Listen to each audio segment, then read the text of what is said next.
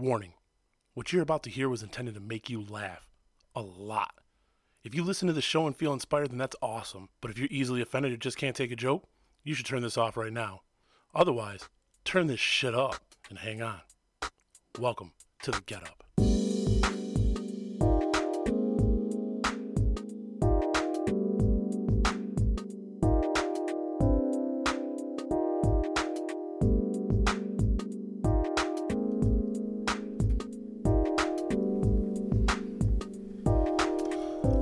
How'd you, you like that new? I the do, new- I do. I the like new beat. that. Yeah, for It's like some soft jams. Right, right. in. That's like my vibe though. So well, so like last last season, I did 12 episodes, and I considered it season one. Right. So I've been going through uh, beats that my buddy gave me a long time ago, and just kind of like, all right, what are the new theme songs going to be, plus the old ones? Redid the intro a little bit, changed it around. But now I'm actually trying to be a little more structured with a Notes. oh, an opening. so welcome to the Get Up, a podcast about pursuing your passions while having a laugh. Uh, geez. I'm your host, JP. Don't forget to follow the Get Up on Instagram and Twitter at the Get Up Show. follow, like, and comment on Facebook this is the first at time the Get Up Show happened. podcast. and as always, check out www.thegetupshow.com. I thought you forgot who you were. right. I'm JP. I'm the host. Yeah, yeah, yeah. Follow me. Follow me. Yeah. You can listen to the Get Up on all your favorite platforms: iTunes, Spotify, Stitcher Radio, Google Play Music, and even YouTube. Joining me today is Delano Bridges and Justin, Justin. Davenport. awesome. Uh, first, that's me dropping my notebook. Uh, Delano, what you got going on? Plug your stuff. Oh man, just building the bridges. Um, as always, the network idea consulting that I kind of work on on the side. Uh, follow it on Instagram, building the Bi- bridges for you. Same thing at uh, Gmail. If you need any inquiries, reach out. Justin, you got any side hustles at all? Lately, I've been working on a lot of mental health awareness stuff. That's Okay. awesome. It's. Probably a different episode. No, but that would be a great episode, actually. I don't know if you watch some of the short movies and things, but I've been doing a lot of trainings and things. Okay. For where I work. Okay. All right. but you know what? I mean, I think that's a that's a obviously that's a bigger issue. That definitely could be a, another topic. So Yeah. Um, especially with the way culture is kind of shifting towards that in regards to awareness. Oh, yeah. But at the same time, I feel like people are also abusing it. Oh, Yeah. Yeah. No, I, I can definitely agree. I, I've got, uh, and again, probably for a different time, like a pretty serious, long history Oh, with yeah, mental yeah. health, and we've talked about Yeah. it before, different things like that. Uh, members of my family, and one of the things I like to do is promote awareness, talk to different people who are going through different situations, see if I can uh, talk to them to get, about getting help, talk to their families about how to deal with that and different things like that. Uh, one of the things that most people don't realize is a lot of people with mental health issues go a decade before they seek help. Uh, getting there a little faster can prevent a lot of tragedies. Yeah. I agree. Oh, definitely, definitely. And it's sad because like you see, and now there's a topic, right?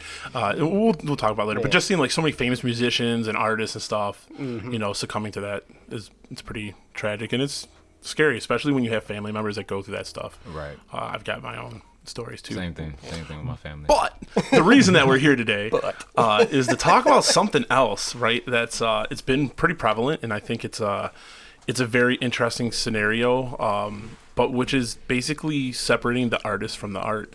So we've seen recently a lot like R. Kelly, Michael Jackson, um, Roman Polanski has been one that's out there that's been out there for a long time. Um, then you also, call 45 years a long yeah, time. and then well, you know like Woody Allen, but but it's really interesting to see now, Yeah. like like even like with Michael Jackson, like the allegations and the and the rumors and stuff have been out there for forever, right? Since I was a kid, mm-hmm. and then now all of a sudden a documentary comes out and it's up, we're boycotting his music, we're pulling it off, and then it like you know creates like this divide. Do you separate that person from the art that they created? So do you just stop listening to that music? Do you stop watching those movies, or do you? Still appreciate the art that was created, especially because a lot of art doesn't it come out of out of some of the best artists are people that are tortured that have some kind of inner conflict and that's Angst and madness. right. Yeah. and maybe that that their art is what keeps them from turning to those demons or or whatever they're battling. So I think it's a really really interesting scenario. Now I was that's why I wanted to see what people's takes are and what do we do going forward. Like how does this how should this be treated? Uh, for myself, like just going off on a, a little bit, I can see this in a, in a hypocritical kind of way for myself because if I don't have a horse in the game, if I, if it doesn't affect me personally, um, sometimes I, I honestly can easily separate the art from the artist. Like I, I don't, you know, they say don't meet your idols because most of the time your disappointment Right. is just going to be huge. I try to put that in the back of my head, and you know, even in that situation, which is far less than some of these other things, um, I want to make sure that that art is separate in my mind. However, saying that I'm hypocritical is when I am involved. Um, oh, I probably shouldn't put names on that, but Yeah, yeah. I mean, yeah, you know, I can't put names on, but there is a very, very famous local musician who uh, uh, is still huge in, uh, you know, nationally, worldwide, everywhere else. Uh, I d- was very good friends with uh, an ex of his and a lot of people that were involved, and uh, he pretty much fit every sociopathic category that you could possibly think of. And the things that didn't make the news were 10 times worse than anything you could possibly imagine. Like, so that person I don't listen to in any way because it affected somebody I cared about. So I'm going to be like, I'm going to admit my hypocrite right. on that one. But uh, I, I think that I have to separate the art from the artist on something when I'm not involved because in the other situation, it's probably the same way I'd feel about, you know, a friend or neighbor too, just because I was personally involved in it. Right. I was gonna actually, I, I literally was gonna say this, the same thing. I think it's Doesn't situational. Delano have such a great radio voice? Yeah, yeah, I'm just a shitty nasally sounding guy over here. Like I That's know hilarious. I think it's I think it's situational, like he said. Like if you don't have like his vernacular or a horse in the race, it's kind of hard to not separate it because you have no interest in it. It Right. doesn't affect you. It doesn't affect anything that's going on. Um, and like you said, when it does affect you, when it's something you directly deal with, like using R. Kelly, because I feel like R. Kelly is almost like the thrust of this conversation because in recent years you kind of seen him be the focal point of this separating the art from the artist. And if you were a person that had somebody, um, you know, as a predator for your kids or something Right. like that, or if you had kids and felt passionate about it, I can understand that. but for the most part, people don't. Which is why cancel culture, like I told you before, is a problem. Mm-hmm. I don't agree with that because I think people are just immediately ready to cancel things. It's almost like guilty before innocent without even having facts. Like with the Michael Jackson thing, those kids settled. They settled. They came out and said it was a lie. And now you're coming back and saying, okay, no, it actually wasn't a lie. Here's what really happened. Our parents took the money. Our parents told us. To. So it's like it's it's too many conflicting stories. I've heard four or five different stories from the same group of people. So at that point, and those and the thing is, those are the only two people that have ever Right. came out. And I feel like at this time is the time per se, and it's gonna sound bad to capitalize on the cancel culture. But Yeah. but Yeah. but it hasn't that happened with like the Me Too and everything. I Yeah, mean, it's, everything it's is been Me Too. Crazy. with everything. Um, because the thing is, is is there a, a time limit on your actions too? Like for me, that's another thing that that's hard with this. You know, the cancel culture and the and the going back when when there's certain things and I let. What's the one that was in the news real recently? Uh, I think it was um, the the America song for Philadelphia, and she had sang in the twenties, like racist Oh, yeah, songs in the yeah, I 20s. did hear and that then one, so yeah. Mm-hmm. then they like covered up her statue, they tore everything down, they did all these other things. I'm not defending that. Like in today's eyesight, it's complete and utter garbage, but. Can I look at everything in the past with today's eyesight? You can't. judge it. And that's right. the problem. Like, And- and That's can't, can't- or- That's the problem. can't you expect that people are going to learn or change Right, and not be and like that was like the. James Gunn thing, right, with Guardians of the Galaxy. Right. I mean, you It know was years ago. that was, it was years ago something that he already apologized for and then someone that he had pissed off dug it up and brought it up Right. again and then all of a sudden it was like disney's firing him oh you're not directing the Same movie thing anymore with Kevin Hart and uh, was it Oscars that we Yeah, saw? Same yeah. thing. It's the same thing. It's Look, digging through the past just to cause a problem. exactly. What's the dude's name? Not getting on a movie tangent that directed uh, The Breakfast Club. I can't think of his name right now.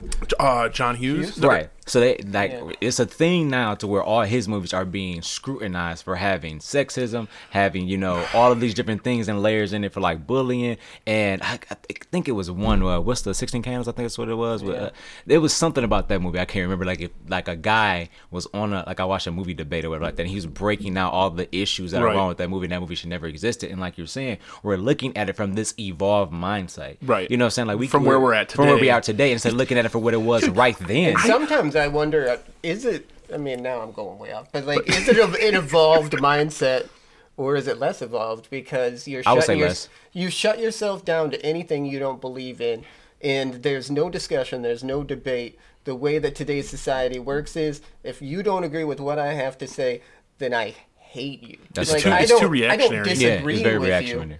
I don't disagree. I don't offer an opposing view. No, I I put all the information on the internet so people can harass you and your family. I follow you to your workplace. I follow you, you to a restaurant and stand there over your table. I harass you until you want to commit, until you want to kill yourself. Right. Like it's just crazy. All right, I'm talking to the mic. I guess I'm too far. away. But that goes back to what we were talking about last time with social media. Social media has gave every idiot a microphone, and Yes. now it's like I have my own platform, and, And I can we are just with say, microphones. right on a platform, and, and we can just say whatever we want to say and get people to follow and react. Like you said, Right. like I, I'm going to follow you. I'm going to follow your pages. I'm going to go to the restaurant. What happened to just I don't agree with this. I don't want to be bothered with this. I'm going to remove myself from it. You can cut that aspect of your that out. Like Right. going back to the whole origin of the conversation, separating the art from the artist. You don't have to deal with that artist. Right. Like if you are quote unquote so against Turn it off. Turn it off. You don't have to listen. You don't have to follow. And that was the benefit of the 80s or the 70s and those back in the day things. Right. We were now all connected. I couldn't know what was going on in London. I didn't know what was going on in Unless Arkansas. you were looking for it. right and I didn't even say that then because you would have to really look. you know what I mean? I mean, you'd have to hunt it down. Yeah, but, you don't have I to mean, go it'd be- there It and was like a there. network kind of thing, like to get into these small little chips of society, um, which now because it makes great airplay, because it makes great news, Right. Right. Like they take these Clickbait. twenty Oh, for sure. people,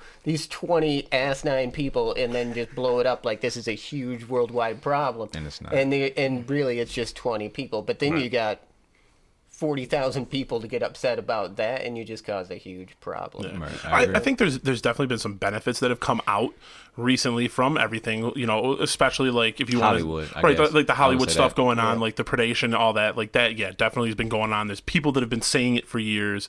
Uh, to see that it's like something's happening there, yeah. But do we go back, like you said about like the older movies? You go, I watch movies with my kids, and they're like, "Dad, this is PG." Yeah, this was PG when I was a kid, and Yeah. there's smoking and cursing and partial nudity and all kinds of crazy stuff. And my kids are bewildered when they see that. Woman you in? Red. Woman in Red was the first time I ever saw a bush on my. Like that was that was a PG thirteen, man. And I will tell you, oh like Oh. Kelly LeBrock has a special place in my heart. I can tell that right now. Like I, I remember sitting there Oh, watching was on great. HBO, and then all of a sudden I was just like, "Holy shit!" Like that was just a pussy that just went across the screen right there. Like I didn't even realize what happened. Oh Like I, I mean, it was the same thing as like somebody come running into the room with a wiffle ball bat and hit me. Like, I, like, like I can't believe what I just saw. And then I That is guarantee, I don't know if anybody remembers the old HBO guides that were in there. Like I No. circled every time that that damn thing was I, on. I remember for the TV guide that used to come with the like the newspaper. Like you Yeah. could get the, and then you could actually buy the TV guide book. if you had, like- How fucking crazy is that? That's before they had you could press a button and see what's on every. guide. You used to get a guide, Yeah. and I'd be like, "Oh, Friday at four is this show coming on? I want to watch."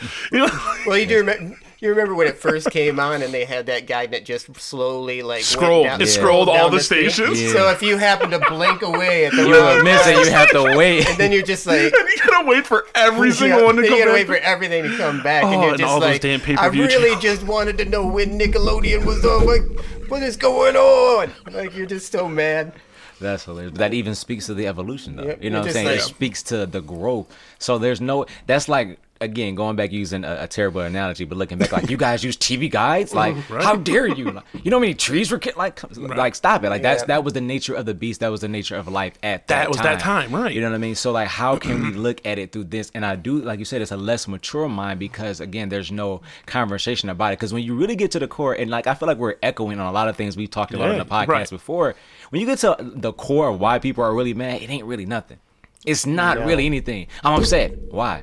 Oh, I'm upset because they're upset. It doesn't really matter to you. You know what I'm saying? It doesn't Yeah. have any effect on what you have going on. So You see these people all the time that just. I think a lot of people get upset just to be upset. right. Like you drive down the road and there's somebody with a sign in their front yard that's like, you know, th- this house respects all these things and all this other stuff, and we're gonna do all these, and you know, they're stealing political signs out of people's front yards because they disagree with them either which way. Right. You know, damaging different things. Like Which there's no room for discussion. It's actually kind of going back to the freedom of speech. Like we're actually Yeah. robbing yeah.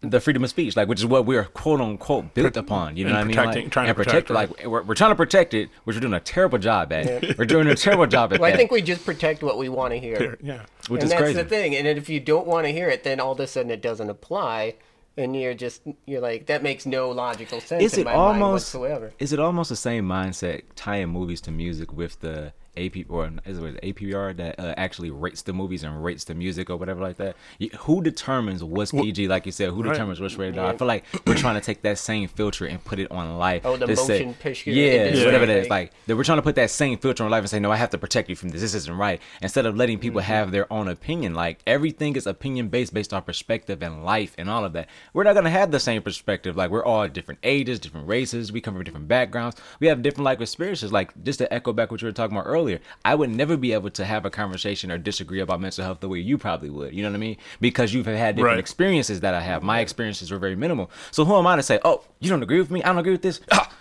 that's Right. it. But that's cancel culture. That's literally it's it's no intelligent thought driving it. It's all emotional and reactionary and attention driven. I think th- another part of it too is a is a sense of belonging. I think some Ah. some people will definitely Yeah. they want to be a part of something, Yeah. and they will pick whatever resonates with them and just buy in full full force.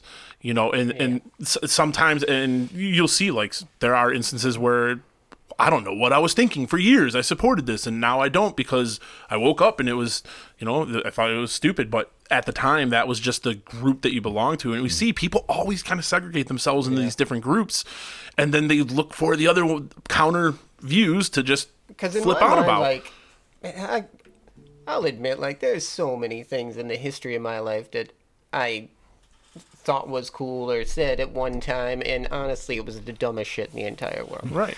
But you grow up and That's you exactly, learn, it's growth. and Right. you're allowed to do these things. Uh, I think that you know, it makes me extremely sad as the father of a 19 year old kid that he's not allowed to make those mistakes at all. Like he can't mistake make a mistake for his entire life. When I was growing up, the things that I did, there's not all these records of them and things like that, and Right. it's not going to destroy my life. Like as a kid right now, you can get on Twitter at 17 and destroy your life. Which is Yeah. crazy. Like with with a and, 17 and that year old and that's when you're probably you at your most impulsive and just don't understand the repercussions yet Right. because you haven't had those experiences and now the repercussions are so severe that like you said And yeah you yeah. could just destroy your life or even forward. a bad joke. It could have Yeah, been just a bad joke. bad That's the joke. It bad- and- happens. and and that bad joke could not get any reaction right now, but 20 years from now, you're a CEO or something, and it's like, oh, well, look at this bad joke from when he was 17. right. and, And, it has exactly this bearing it. on who you are. Like again, Right. like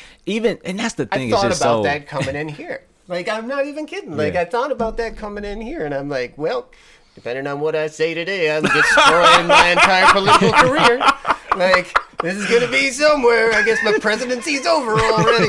Like, and you're just Well, I don't know if you see what's going on right now. Yeah. doesn't- at this point, yeah. anybody could be president.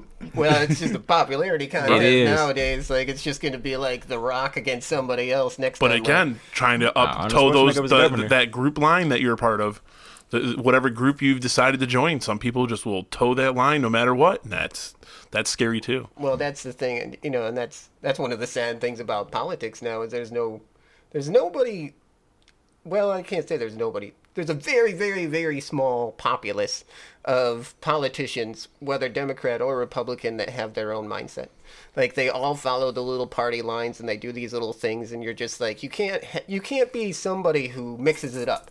I Right. can't, I can't be a Republican who's pro pro gun but pro choice. Right. You know what I mean? I can't I can't do that. Like because oh I've just ruined myself and then vice versa. You know, you can't you can't be the the opposite and be a Democrat. Like that it's just one of those things like you should allow people to actually Think. express Be- be- yeah, opinions. think. Like Right. I want to vote I want to vote on a person.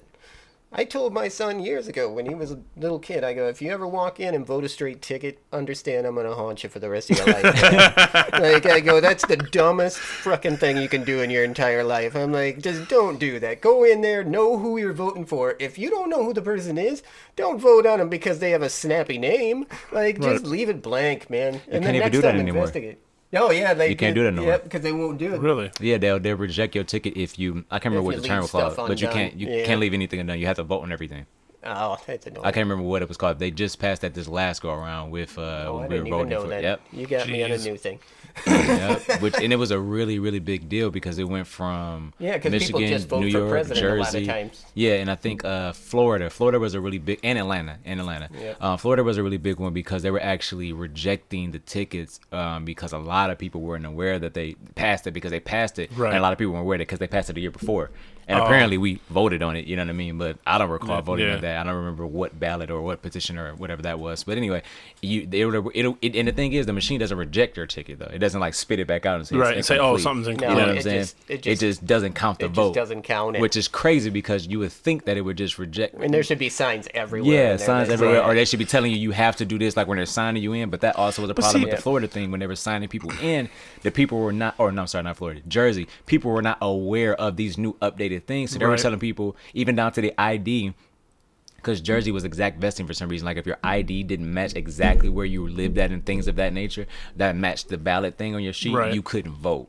Like they were sending people home and stuff like that. It was a lot of. It was a fiasco. Yeah. It was a super fiasco, and it's just totally on, not a not a political conversation we should be having, I guess, right now. But it's just I, it pisses me I mean, off. everything just it, goes it, it does. who it cares? does. It just makes me so upset. This is like, important. It makes me so upset because it's again it robs people the ability to think. It robs people of the ability It to is just be like free. you should be able to think. Like my whole point of him of telling him And you shouldn't that have to make that, a decision on something like, you don't know about. do that. Exactly. Like Yeah. it, like if you if you don't know what what that is that that section is about or what that that law or whatever it is that you're voting on, if you don't know what one part is about, you shouldn't be forced to make a choice yeah. because then that's an ill you know an uninformed choice where you don't know the repercussions. Maybe that's the one. I mean, the only thing they give even then- like and a make it- moderate explanation on is like the propositions for the most part, and that's Right. about it. And half the time, those explanations are shaky at best. how crazy is it that Kevin Hart couldn't couldn't host an award show because of an old tweet talking about his son growing up to be gay or something. which was hilarious. But our president is on camera talking about grabbing girls by the pussy because he's he's famous, right. but he's president. Wh- So Well, for me personally, this this this is my thought. this is I have, I have a different one. Go for it. Yeah, because mine's is not that. I for the for, for the life of me, like I, I really have thought, of, and it ba- baffles me why he has not been hit with a RICO case yet. I have no idea why, because a RICO case is literally you when you are doing something, convict them, like investigate them. I like there's enough evidence to get a RICO on him right Like now. organized crime? Yes, like right now, there's mm-hmm. enough circumstantial information and circumstantial evidence to do. I have no idea why that hasn't happened. That's the most baffling But thing. but isn't it that a sitting president can't be prosecuted or something No, like that? I, I think you can, but the thing is, is it it'd have to is be I once he a wasn't lot of president, it would. Right now, uh, which makes no I sense either. personally think that the Democrats are playing right into his hand. Like, with all this investigations, with all the things that are going on, it looks, even if it's not, like what I'm saying, I'm not saying that they, there's nothing, there's, there is no f- fire with the smoke. Yeah. But There's lots when of you just keep, keep poking and keep poking, you're just reinforcing all those people that think that he is, like, just being attacked because of it. Well, you know what's- what I mean? what's like, crazy is- like what would be better in my mind as a admittedly a Democrat leaning person. Like I'm pretty much an independent. I lean Most. Democratic for the most part because, uh, you know, socially and, and morally, I don't think we should be legislating shit.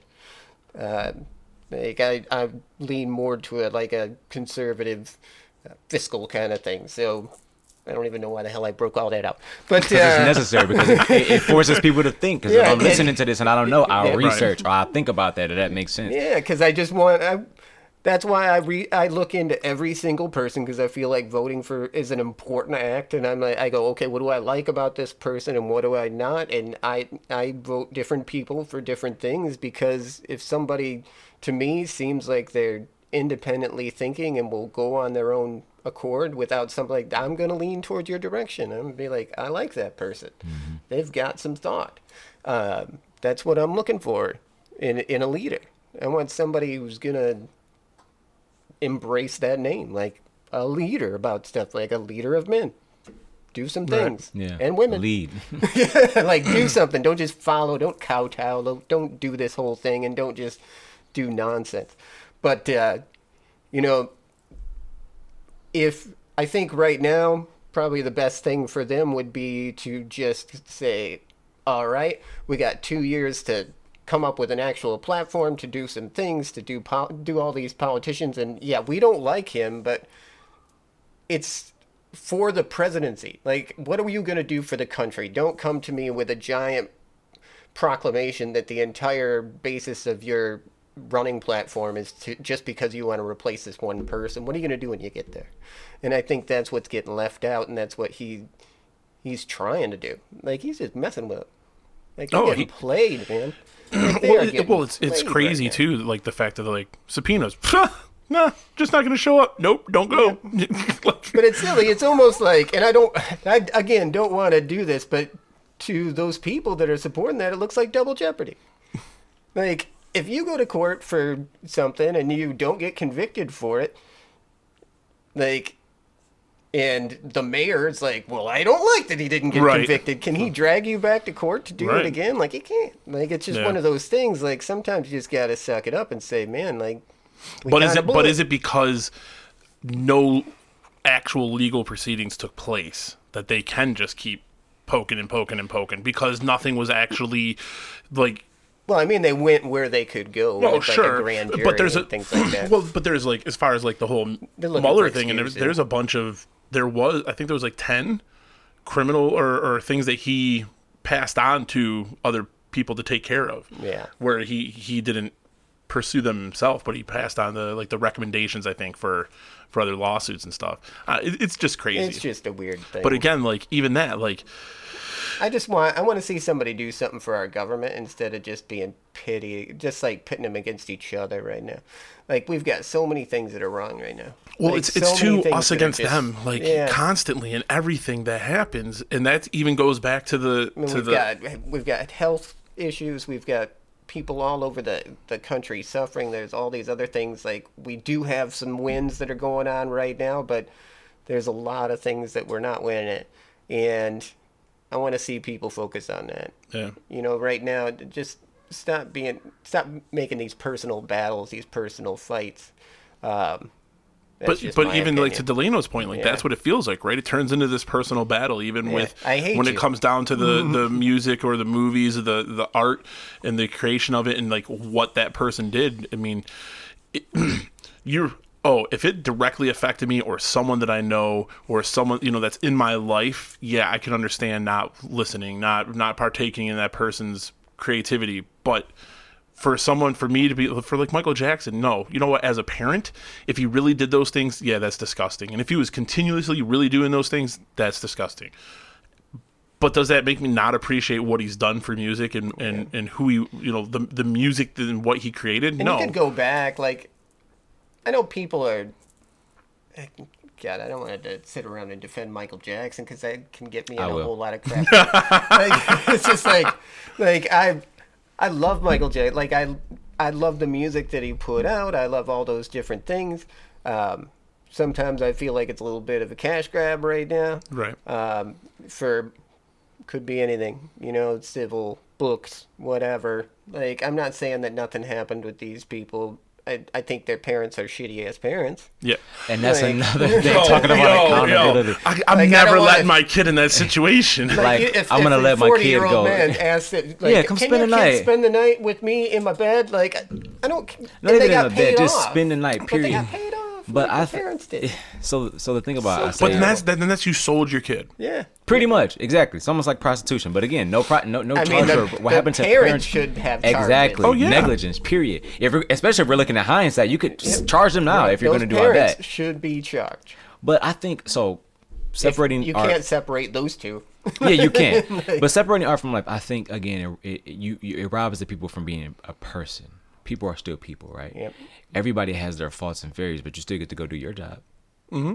Like every one of us has issues that somebody Sure. probably wouldn't agree with, and we still get to go work. Yep. So everybody, if that's the case, if we're gonna if But we're gonna just make a not straight line, famous enough to get picked in. Right. Right, we're not. But I'm just saying, like, ev- even even like the person that's tweeting that's so angry. Let's look at your life.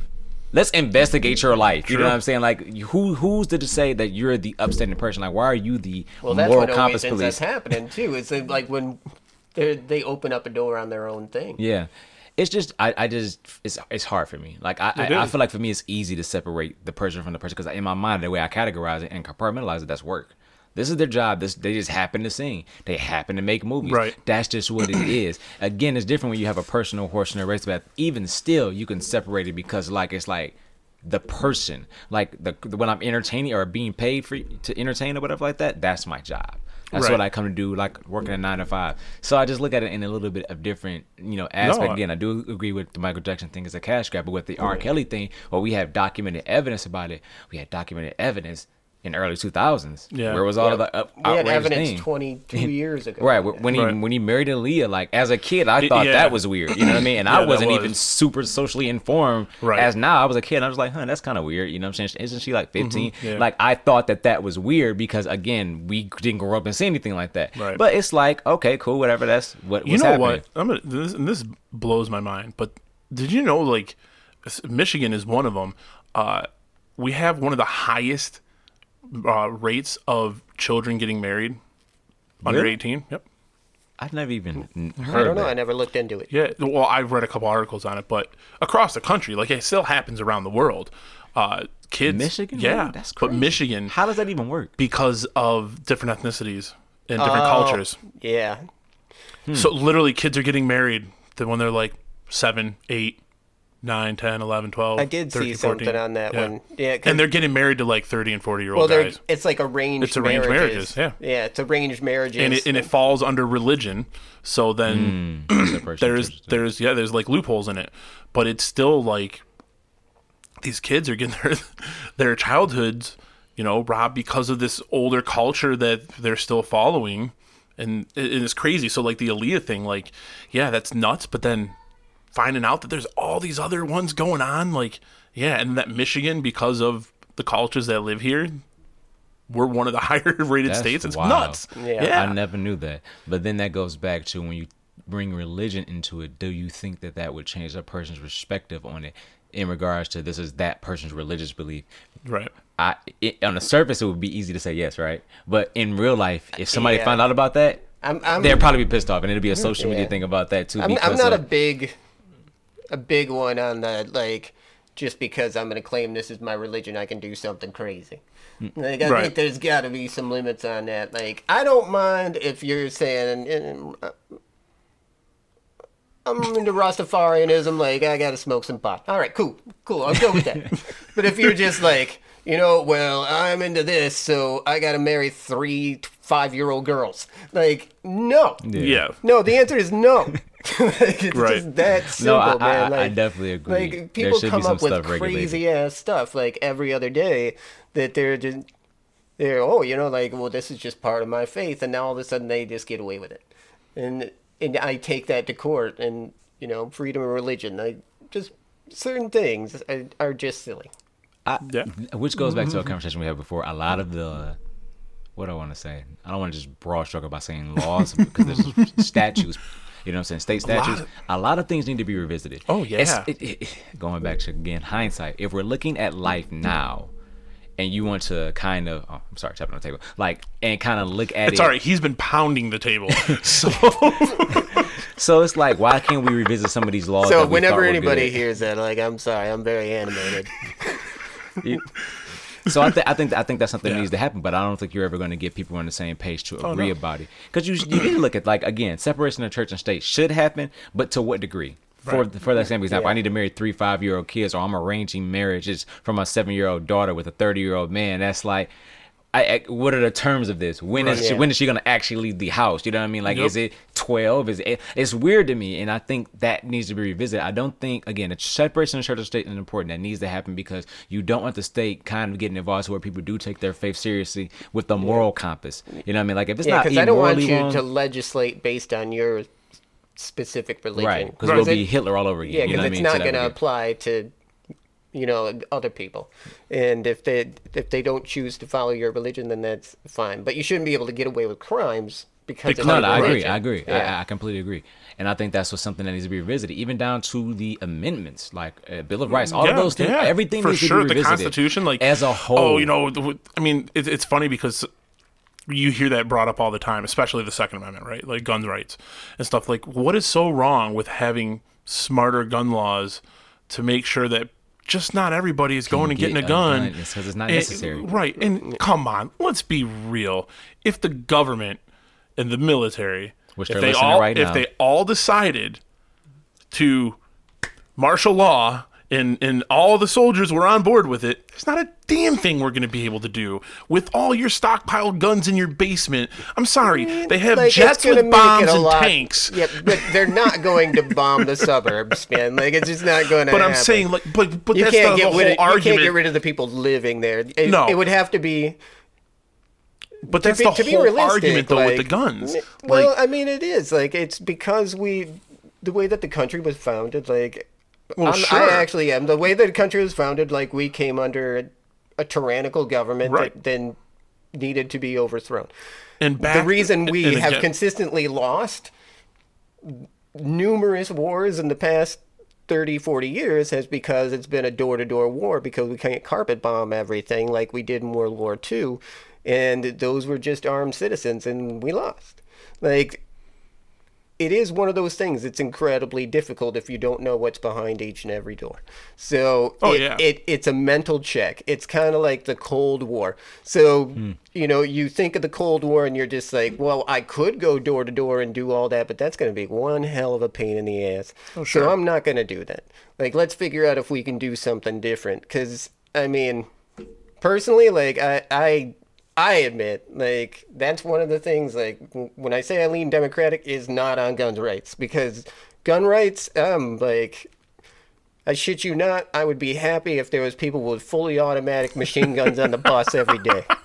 Like because I would know that ain't shit going down because if somebody walks in there and there's 20 dudes with AKs on there, they're going to be like, I'm going to fucking hold off that mug until tomorrow. Yeah, but but even then, right? But- like but some of the things that we see, the the, the the the mass shootings that we're seeing, those people that are doing those mass shootings usually end up killing themselves. So if someone's going to shoot them, th- that that fear of dying isn't really there because they plan on No, but taking the- themselves out anyway. That all right. Now I'm going to get into something that's that. let me let me throw out something controversial really quick, and uh, because I will say that mass shootings are, in my mind, 100% the fault of the media. And the reason being I can- is I can these see- people want to be iconized. Like I can tell you the name Dylan Klebold from right. from a, from mass shootings 25 years ago because it was all over the news all the time. And when you're a kid, you're a loner. You feel like everything in the world is against you. And what do you want to be? You want to go out a hero. You want to go out the big dog that everybody's going to remember for all of time. And what's the easiest way to do that? Like, I'm not going to kill myself because no one will remember me. Like, no one's going to remember tomorrow. But if I go make this big deal, I'm going to be in books, I'm going to be in pictures, I'm going to be everywhere. If you can take away that and just say some asshole kid every time you're going to say his name, like just say that. Like that's the thing. From now on, asshole kid. like asshole kid shot up a bunch of people. We don't know who he is. We put him in an unmarked grave and we're never talking about it again because he's dead. That would go away. It, it, it, In my mind, it would, I- except in some bullying scenarios. But then it would be targeted. I, I, I agree with you. I do think it's a fault of the media. Um, the media is responsible for a lot with that, even down to separation of art. You know what I'm saying? Oh, yeah. Artists, Oh, yeah. Tupac and Biggie with that. They they amplify everything. Oh, Whatever's yeah. going They tried to cause a problem. I agree, but I don't think I don't think it's controversial. By the way, I think that's very documented. Oh, Anybody Oh, yeah. that disagrees with that, just go watch the Zodiac movie. That is a prime Yeah. example of that. Like, cause serial killers Well, are I the mean, same it's thing. controversial with people who are just like, no, if we take away everything, you know, that'll be the way to fix it. that doesn't It's fix anything again. No. It robs you for the ability to think for yourself. Yeah, Smarter guns exactly. laws does not rob you of your ability to have freedom with guns, but it actually makes you be more qualified to have them. Everybody doesn't necessarily need to have one. Going back to the mental things, Yeah. stuff like that, even social anxiety things like that lead to that because we need to deal with your core and your why. Why do you feel like you're alone? Or what happened in your life to get you to that point? Let's talk those things out, and maybe then you might not feel like I need to go do X, Y, and Z to Right. be remembered. You know what I'm saying? Yeah. I don't think saying this asshole kid is going to solve that though. I, that's what I do. I disagree well, with I, that. I, I do. I, I get I what he's just- saying. Yeah, I though. what taking away, saying, taking away the notoriety just that would taking come away with the it. notoriety, Yeah. taking away the acknowledgement of who it is, like, like it's just one of those things, like taking away that that I'm becoming something. And you know, I, I think it was last year there was one, and the kid live streamed it on Facebook Live or Yeah. something like that, and he was mm-hmm. just like, Yeah. everybody's gonna remember me, everybody's gonna Right. do this thing, you know, and that's exactly what the whole point was. Is just trying to make him Now- into a big dog. Now, in in in the mass shootings, because those make the news more and more. What scares me more, and I'm not against having guns. I've got a shotgun. I don't have like a whole arsenal or anything. I'm for smarter ways Yeah. in determining who should have one or not, uh, because there was one week, and I and I get mad at Megan for this all the time, my girlfriend, because multiple times she flips out on people and she does like the long honk or this, and I'm like, look, you gotta stop. Just gotta stop. Like you can't honk at someone now without being worried about getting shot because I re- I keep seeing these stories. I mean, a whole family got smoked in their driveway because they accidentally cut someone off and they didn't even know it. And this guy rolls up and shoots them and kills the daughter in the car and I think shot the husband and one of the other kids. The mom, I think, was the only one that didn't get hit. Another lady at the grocery store just made a comment that someone was in the 12 items or less line that she had more than 12 items. She got shot at in the parking lot. That's not funny. Like that. Sh- it's no. I mean, do you it's know it's that- completely ridiculous. but- man. That's but- crazy. but Yeah, I that's what agree. scares me crazy. is But that does it's that getting to lean that more point. towards towards mental health and stress management or gun control? I think no, but I see. I think it's a. think it's. A, both. I think it's a whole combination of those things, right? Like if we are gonna say, hey, you don't have to take any kind of mental health thing to get a gun, and then we got people like this that are just shooting people because they get pissed off because Well. someone honked at them. I mean, that's ridiculous. You know, so, so I think it's a it's a, a yeah, combination I'm not of both. against um, you know, more testing and things like that. I'm just against banning things. But I- You I know, I don't like- think it Right, needs to be I'm not- I banned. don't Just think like needs you said, banned. smarter. I, I But if- really think, like you said, like it's it's a combination of both. We need to bridge those like gaps. take a gun safety class like when I was a kid. what's like, the there's nothing wrong with it. What's the um? What's the book? Strength Finders. Is it Strength Finders? What's that test that's in Strength Finders? Like it's like the Gallup's uh, test for building. Man, I can't think of what that's called. Somebody's gonna kill me when they hear this. But it's a test that like shows you what what kind of strengths you have to work with the team. Right? You can develop that same thing from a psychological perspective for people who are adequate to kind of be emotionally stable for guns. Because yeah, I could take the safety class, but if I'm not good with stress management management and I'm on the road and I'm late dealing with anxiety because I'm running behind and I think I'm gonna lose my job or whatever, whatever. And this person cuts me off and in my mind I'm thinking I could have made it to wherever I needed to be at. I'm gonna gun this person. It's stuff like that that's that Yeah. I agree. Case in point uh, in regards to anger management. I was getting on the freeway one day at 75 in Dix, right? And it's like a U like that Yep, you have to yeah. get on. And I'm doing the U and I'm going the normal course of speed, going this normal pace of traffic, right? And this guy is driving really extremely slow. I'm daydreaming. When I drive, I'm I'm like elsewhere. right. You know what I mean, right? stuff. Think about all kind of things I gotta Yeah. do, right? Once we get on the freeway, you know the freeway merges. I go past him. I didn't cut him off. He still had a whole bunch of room, and as I'm past him, he literally throws the uh rolls the window down and throws a bottle at my car. You see what I'm saying? Yeah. Like that type Yeah. of thing. Now going back to that, it's a twofold problem because let's say for example I responded. I do carry. Right. You know what I'm saying? I could have responded in a lot of plethora of different ways, right? Right. Or on the flip side of that, he could have just shot at me just because whatever he was feeling that day. Like he felt like I, I don't even know what he felt like I did because I didn't. There was no, there was nothing there. You know what Yeah, I mean? he's So I don't being- even know. he's being a dick. And he had his whole family in his car. Right.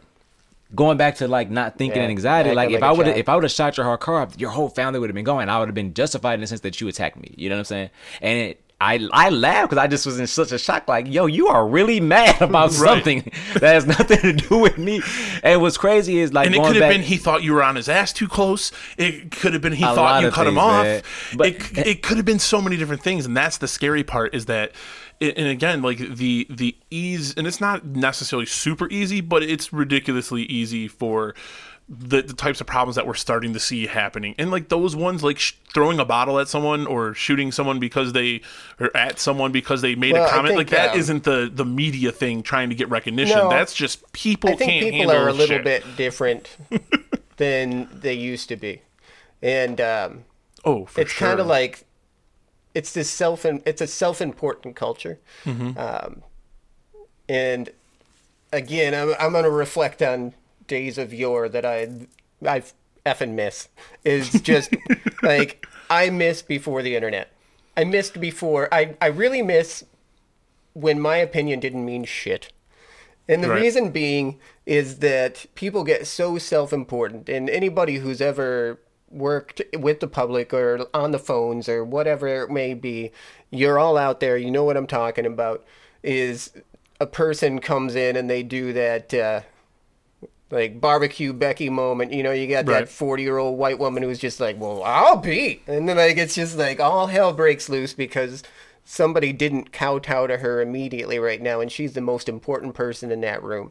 And the reason is it's sometimes because I can destroy a restaurant by putting a Yelp review on there that's half ass. And it's just, just me. Like, I can get a TV show pulled off the air if I complain loud enough. And I really liked it when it was like 51% of people got to say no or to hell with you. and that's what I kind of like. You know, I just sort of really Oh, like, and, and I think people feel really self important right now. And so they feel like if they're on the road or they're walking on the sidewalk or they're doing this thing, like they feel like they're the most important person out there and everybody needs to get out of their way. Otherwise, they need to be taken out of their way. right but uh, but that's that's our own fault frustrating. right like i mean that's like even like celebrities i don't give a shit what some celebrities political leaning is how they feel about whatever topic I'm don't gonna separate i mean it, i'm yeah. sorry if you say that you believe the earth is flat yeah i'm gonna think you're an idiot Okay, yeah, that's a that's a winner But- right there. Like but it happens right you did And- you did lose points like immediately. so like but we've had tabloid magazines like like recently the the the royal baby that was just born i don't give a shit about some royal but because there's so many people I feel like that on- was actually less news than it was in the '80s, like the royal baby kind of stuff. dude. I don't. There, there was. It seemed pretty big. But I mean, it's big just because like people. I can't think go on my news app without seeing a whole bunch. Of, oh, it's a boy. It's a boy. Isn't it's a his boy." wife mixed or Yeah. like? Yeah. I, I think. I mean, what it's it brought up. definitely the the first. But let me you know, not question. like full fledged, but Right. the first. Uh, I guess she would be African American still, even though she moved over there. Yeah. But she's like, uh, She would. I'm like, I mean, I guess, like, you know, but it's just like, Let, let You me know, ask you, like- there's a, there's an interesting one. What do they call an African Britain? I think it's still. Is it just African? just probably. I, I don't think they get as narrow on it. I think you're you're just Probably, yeah. African or black. or just African descent Yeah. or something to, something Right. effect.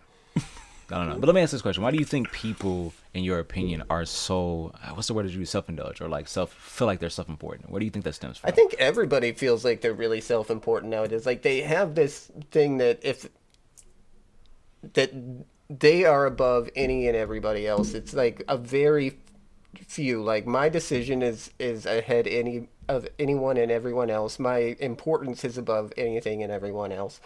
Like there's it's not the people that self-sacrifice anymore like you know and I think that's um trying to think back like so let me say my grandparents or something like that you know they in the really cliche tom brokaw like greatest generation thing you know where we had world war ii and everybody emptied out their house of every metal object that they had and drove their cars to the scrap yards greater and good. everything because just for the greater good because they're like, like hey i'm not doing that. Like this is for the protection of everyone so i want you to melt down everything i own and make a gun out of it so we can protect my family my neighbors and everybody else mm-hmm. We moved on to like the Vietnam generation where these people didn't even make a choice. Usually they were just from low income areas and couldn't come up with a way to get out of the draft. And they come back and get spit on and called baby murderers just because somebody disagreed with what was going on over there that they were ordered to do. Right.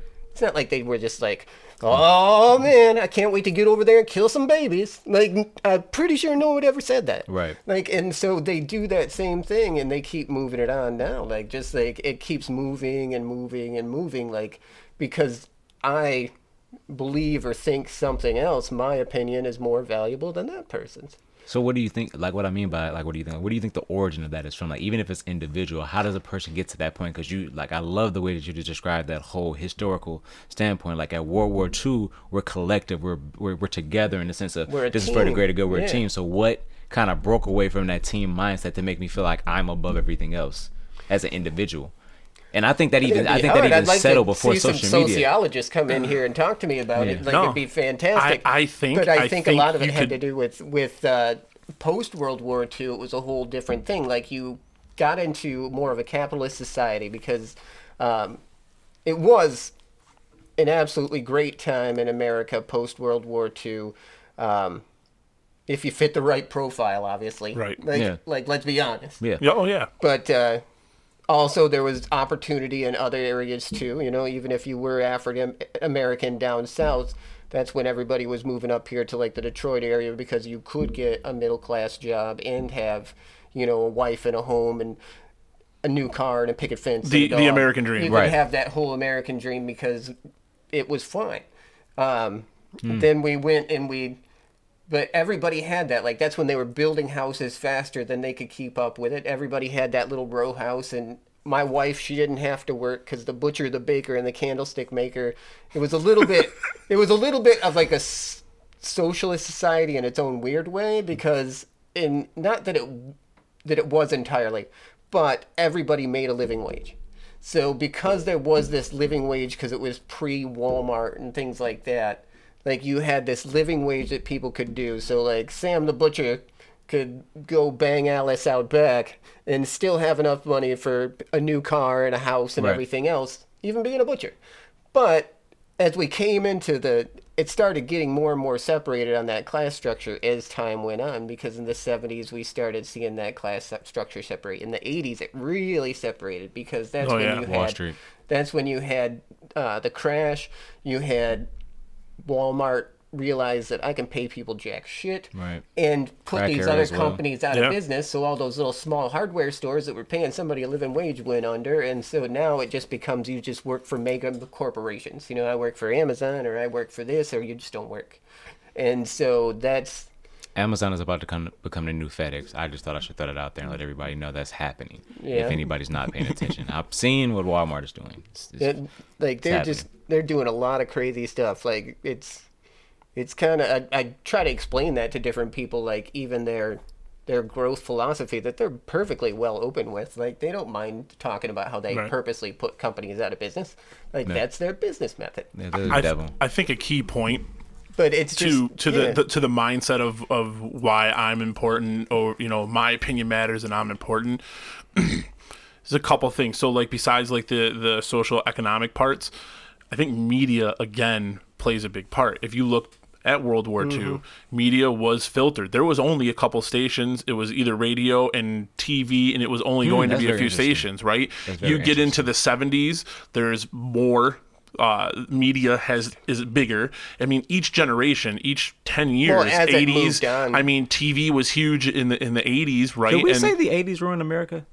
can we? I don't know. People look I back. I, I, really I, think- I really like just hearing your conversation. And I'm, I think I, it was asked a you, start I but asked I you think guys the that- 90s were worse I, I think the '90s were the fully realization of what the '80s were trying to uh, trying to accomplish. I asked you what guys the 80s that were que- trying to accomplish No, or what hear they me. became. What they Well, because like you guys are uh, you know a little bit older than me. That's why I Yeah. asked those Right. kind of questions because I'm younger, so my perspective on that is a little bit different. well different. 80s you is when wealth and status became and that's like what I'm saying. Like one it's the, it was, like the number one driving code, force because you were drive talking about Testarossa, like all this stuff right. like the social economic money. status he was just referring to and the capitalism and then at the same time the media because in the 80s that's when they started everything with the mega networks your foxes your C- Yeah. cbs's uh, it was a third Right. one and they were all fighting over media control at that Yeah, point because sure. remember 'Cause who- CNN came in CNN right at that Yep. point. and then Fox was like uh, late '80s, early '90s. which kind of company i can't remember which company put on a news show to combat cnn I can't remember which one it was. I don't know if it was NBC or not, but they, they put on a show that was like a news structure in that way to combat what CNN It was was like doing. MSNBC, I think. Uh, Yeah, yeah, yeah, yeah, yeah. So it may, it may have been NS MSNBC. So that's what I'm saying. Like we, we we see the changing of the guard per se, where it's like one media platform is saying this, but then also something else I thought about is one central message. In the World War II thing, we're all the same messaging. Yep. Now because we're competing for the capitalism and the social economic status, because we have to have ratings to pay our people Right. to get these jobs to maintain the status, we need to get clickbait. So when, what I mean by clickbait is we need to have the most controversial Right. stuff. Yep. Because what was going on in the 80s? What's what's the guy's name? The uh. Tell Is it what Gaddafi? Is it Gaddafi? Was he in the eighties? I believe Well- he was in the Well, eighties. Well, he They- was it- more like a '90s when they Yeah. went in and took out Libya, but he was a problem in the '80s. But then they had. Uh, It was somebody else that was in that vein. I I know exactly who you're thinking about, but uh, I can't think of his name. But right now. anyway, do, like when they start reporting on him, the get mad at me. ratings were were, were, Right. were skyrocketing in the 80s Like people were, and then I feel like people start studying, going back to to socialism. Oh, this is what drives people. This is what people want. Let's start putting our media forces behind that, and then you start getting what media is now. And I feel like the '80s is where a lot of that set in, a lot of the greed set in with Wall Street, because people start realizing I can get over. What was the what was the big big guy in the '80s that was the uh, mega TV church that end up embezzling money from the church? Him and his wife. every single one, like Jim and Tim, like Jim and Tammy Faye. Basically. Is that what? Yeah. Yeah, so yeah. like you start seeing Everyone. seeing- well, Jimmy Swaggart. Remember, like there was one who went on there because uh, was like Jessica Hahn. He had an affair with this hot. She was hot. Like, trust me, it was worth it. I'm sure for the man. like, uh, like he, like, like she was in Penthouse and all this other stuff afterwards. But he's like does the whole cliche like crying in front. Going, the devil has tempted me. Like I'm this is the worst. with that one. And then like, oh, it's so worth watching. Like YouTube, that stuff. Like, but then the same thing, you know, like uh, Jim and Tammy Faye, they were had so much money, and uh, they they had an air conditioned doghouse that had like columns, like French columns on it, and things like I'm this. not. Like, let me let me let me say this. wasting I, money. w- I would be remiss if I didn't say this. I am a super super like religious Yup. churchgoer, as so I understand the financial aspect and the benefit of it and how it's supposed to work. Mm-hmm. But at the same time, when you see stuff like that, there are some things that, that are out of order. But to Yeah. to get back to that point, I think the 80s is kind of where a lot of that stuff happened, and then your late 80s, you got the crack era that affected the African American community. Again, all stemming back from that social economics. I need the money. The dollar bill became the driving force. Right. So I think if, I even think if we research it more, because we're spitballing this just like Yeah. off the top of our head right now. Yeah. I feel like the '80s was very, and that's the Reagan era, right? Yeah. I feel like that's different. The '80s were So, very I different. mean, different in- to in- it was like we still had a common enemy though because like during the 80s it was like that's when the money came in and everything else but we still were like peak cold war and then that's when we all could still rally because like leonard khrushchev who ran russia at the time actually went on the air and threatened the entire country and said we're going to bury you like so it became like we're on the brink of nuclear war. It's probably the second closest we were, other than like the Cuban Missile Crisis. Chern- Chernobyl also happened in the '80s as well. '86, April 25th. And Just just thinking about stuff like further the point. And then it took, you know, the death of him, and then coming in, and then Gorbachev. All of a sudden, we are like buds.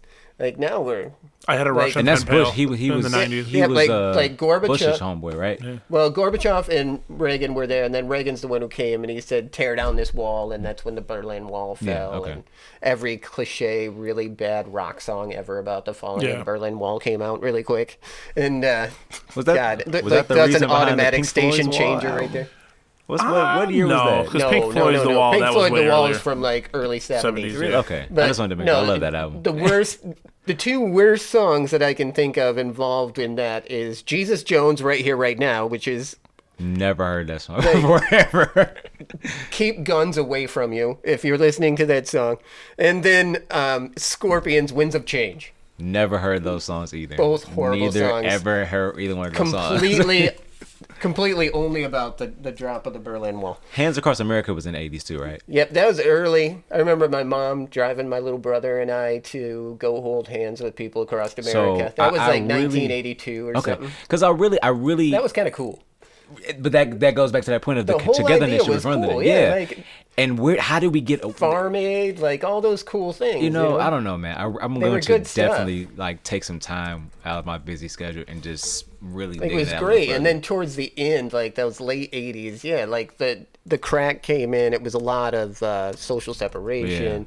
Yeah, a lot of um, violence. You know, kind of like that and the New government Jack was City behind mentality. that. Yeah. You know, like and that's when you get into the '90s where it's fully realized because even in real Yeah. life, you had the you had the uh, New Jack City the movie, but in real life, you yeah. had you know YBI, you had uh, what's the other guys from Detroit that were really big? White Boy Rick was the early Yeah. '90s, and then Well, the- uh, the Chambers brothers as well, Mm-hmm. and that's just here regional because it was like that going on all across America. well, America. they had everybody. They had like, um, and I can't remember the name. and then of Wall that, Street but continued to blow up too. What was Big L's brothers gang?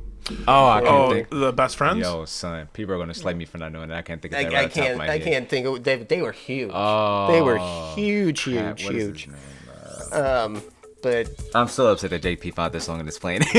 oh no. All this makes me think of and, and, is and like really what's like the video is a whole bunch of stuff like it's the soviet union pulling like a whole map and you've never heard this song I've never heard this right song before. here right now Nah. No, Sorry it's pretty much whole- like, and then it got incorporated, of course, in the, about like uh, opening Pepsis and stuff like that. You know, you I've, I've never heard this song before. Kylie ever. Jenner would have been in this video of him yeah no shit. if she was alive at the time. That's hilarious. with some pepsi yep, with some Pepsi, solving the world's problems, ending racism with Pepsi. I'm still trying to think of the Big L thing. That's gonna bother me. I know. I'll think of it on the ride home. This is one of I've never heard this song before. dude this guy playing the keyboard i wish i had my second monitor up so we could all watch this this guy playing the keyboard is going in dancing behind this keyboard it's hilarious No, and I'd say like I went entirely like entirely rap like post 1987 to about 91 because the music was so bad. Like everything was so bad. Not like the rap was bad.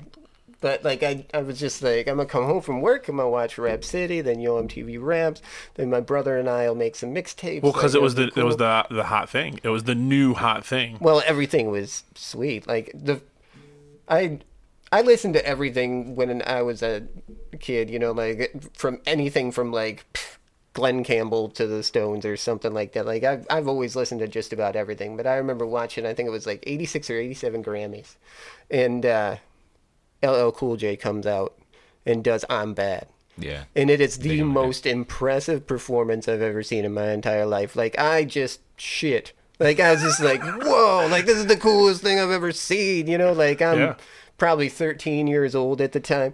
I was at the record store the next day when they opened up to pick up that I'm Bad album. And then it just started like this huge pile down, just like everything.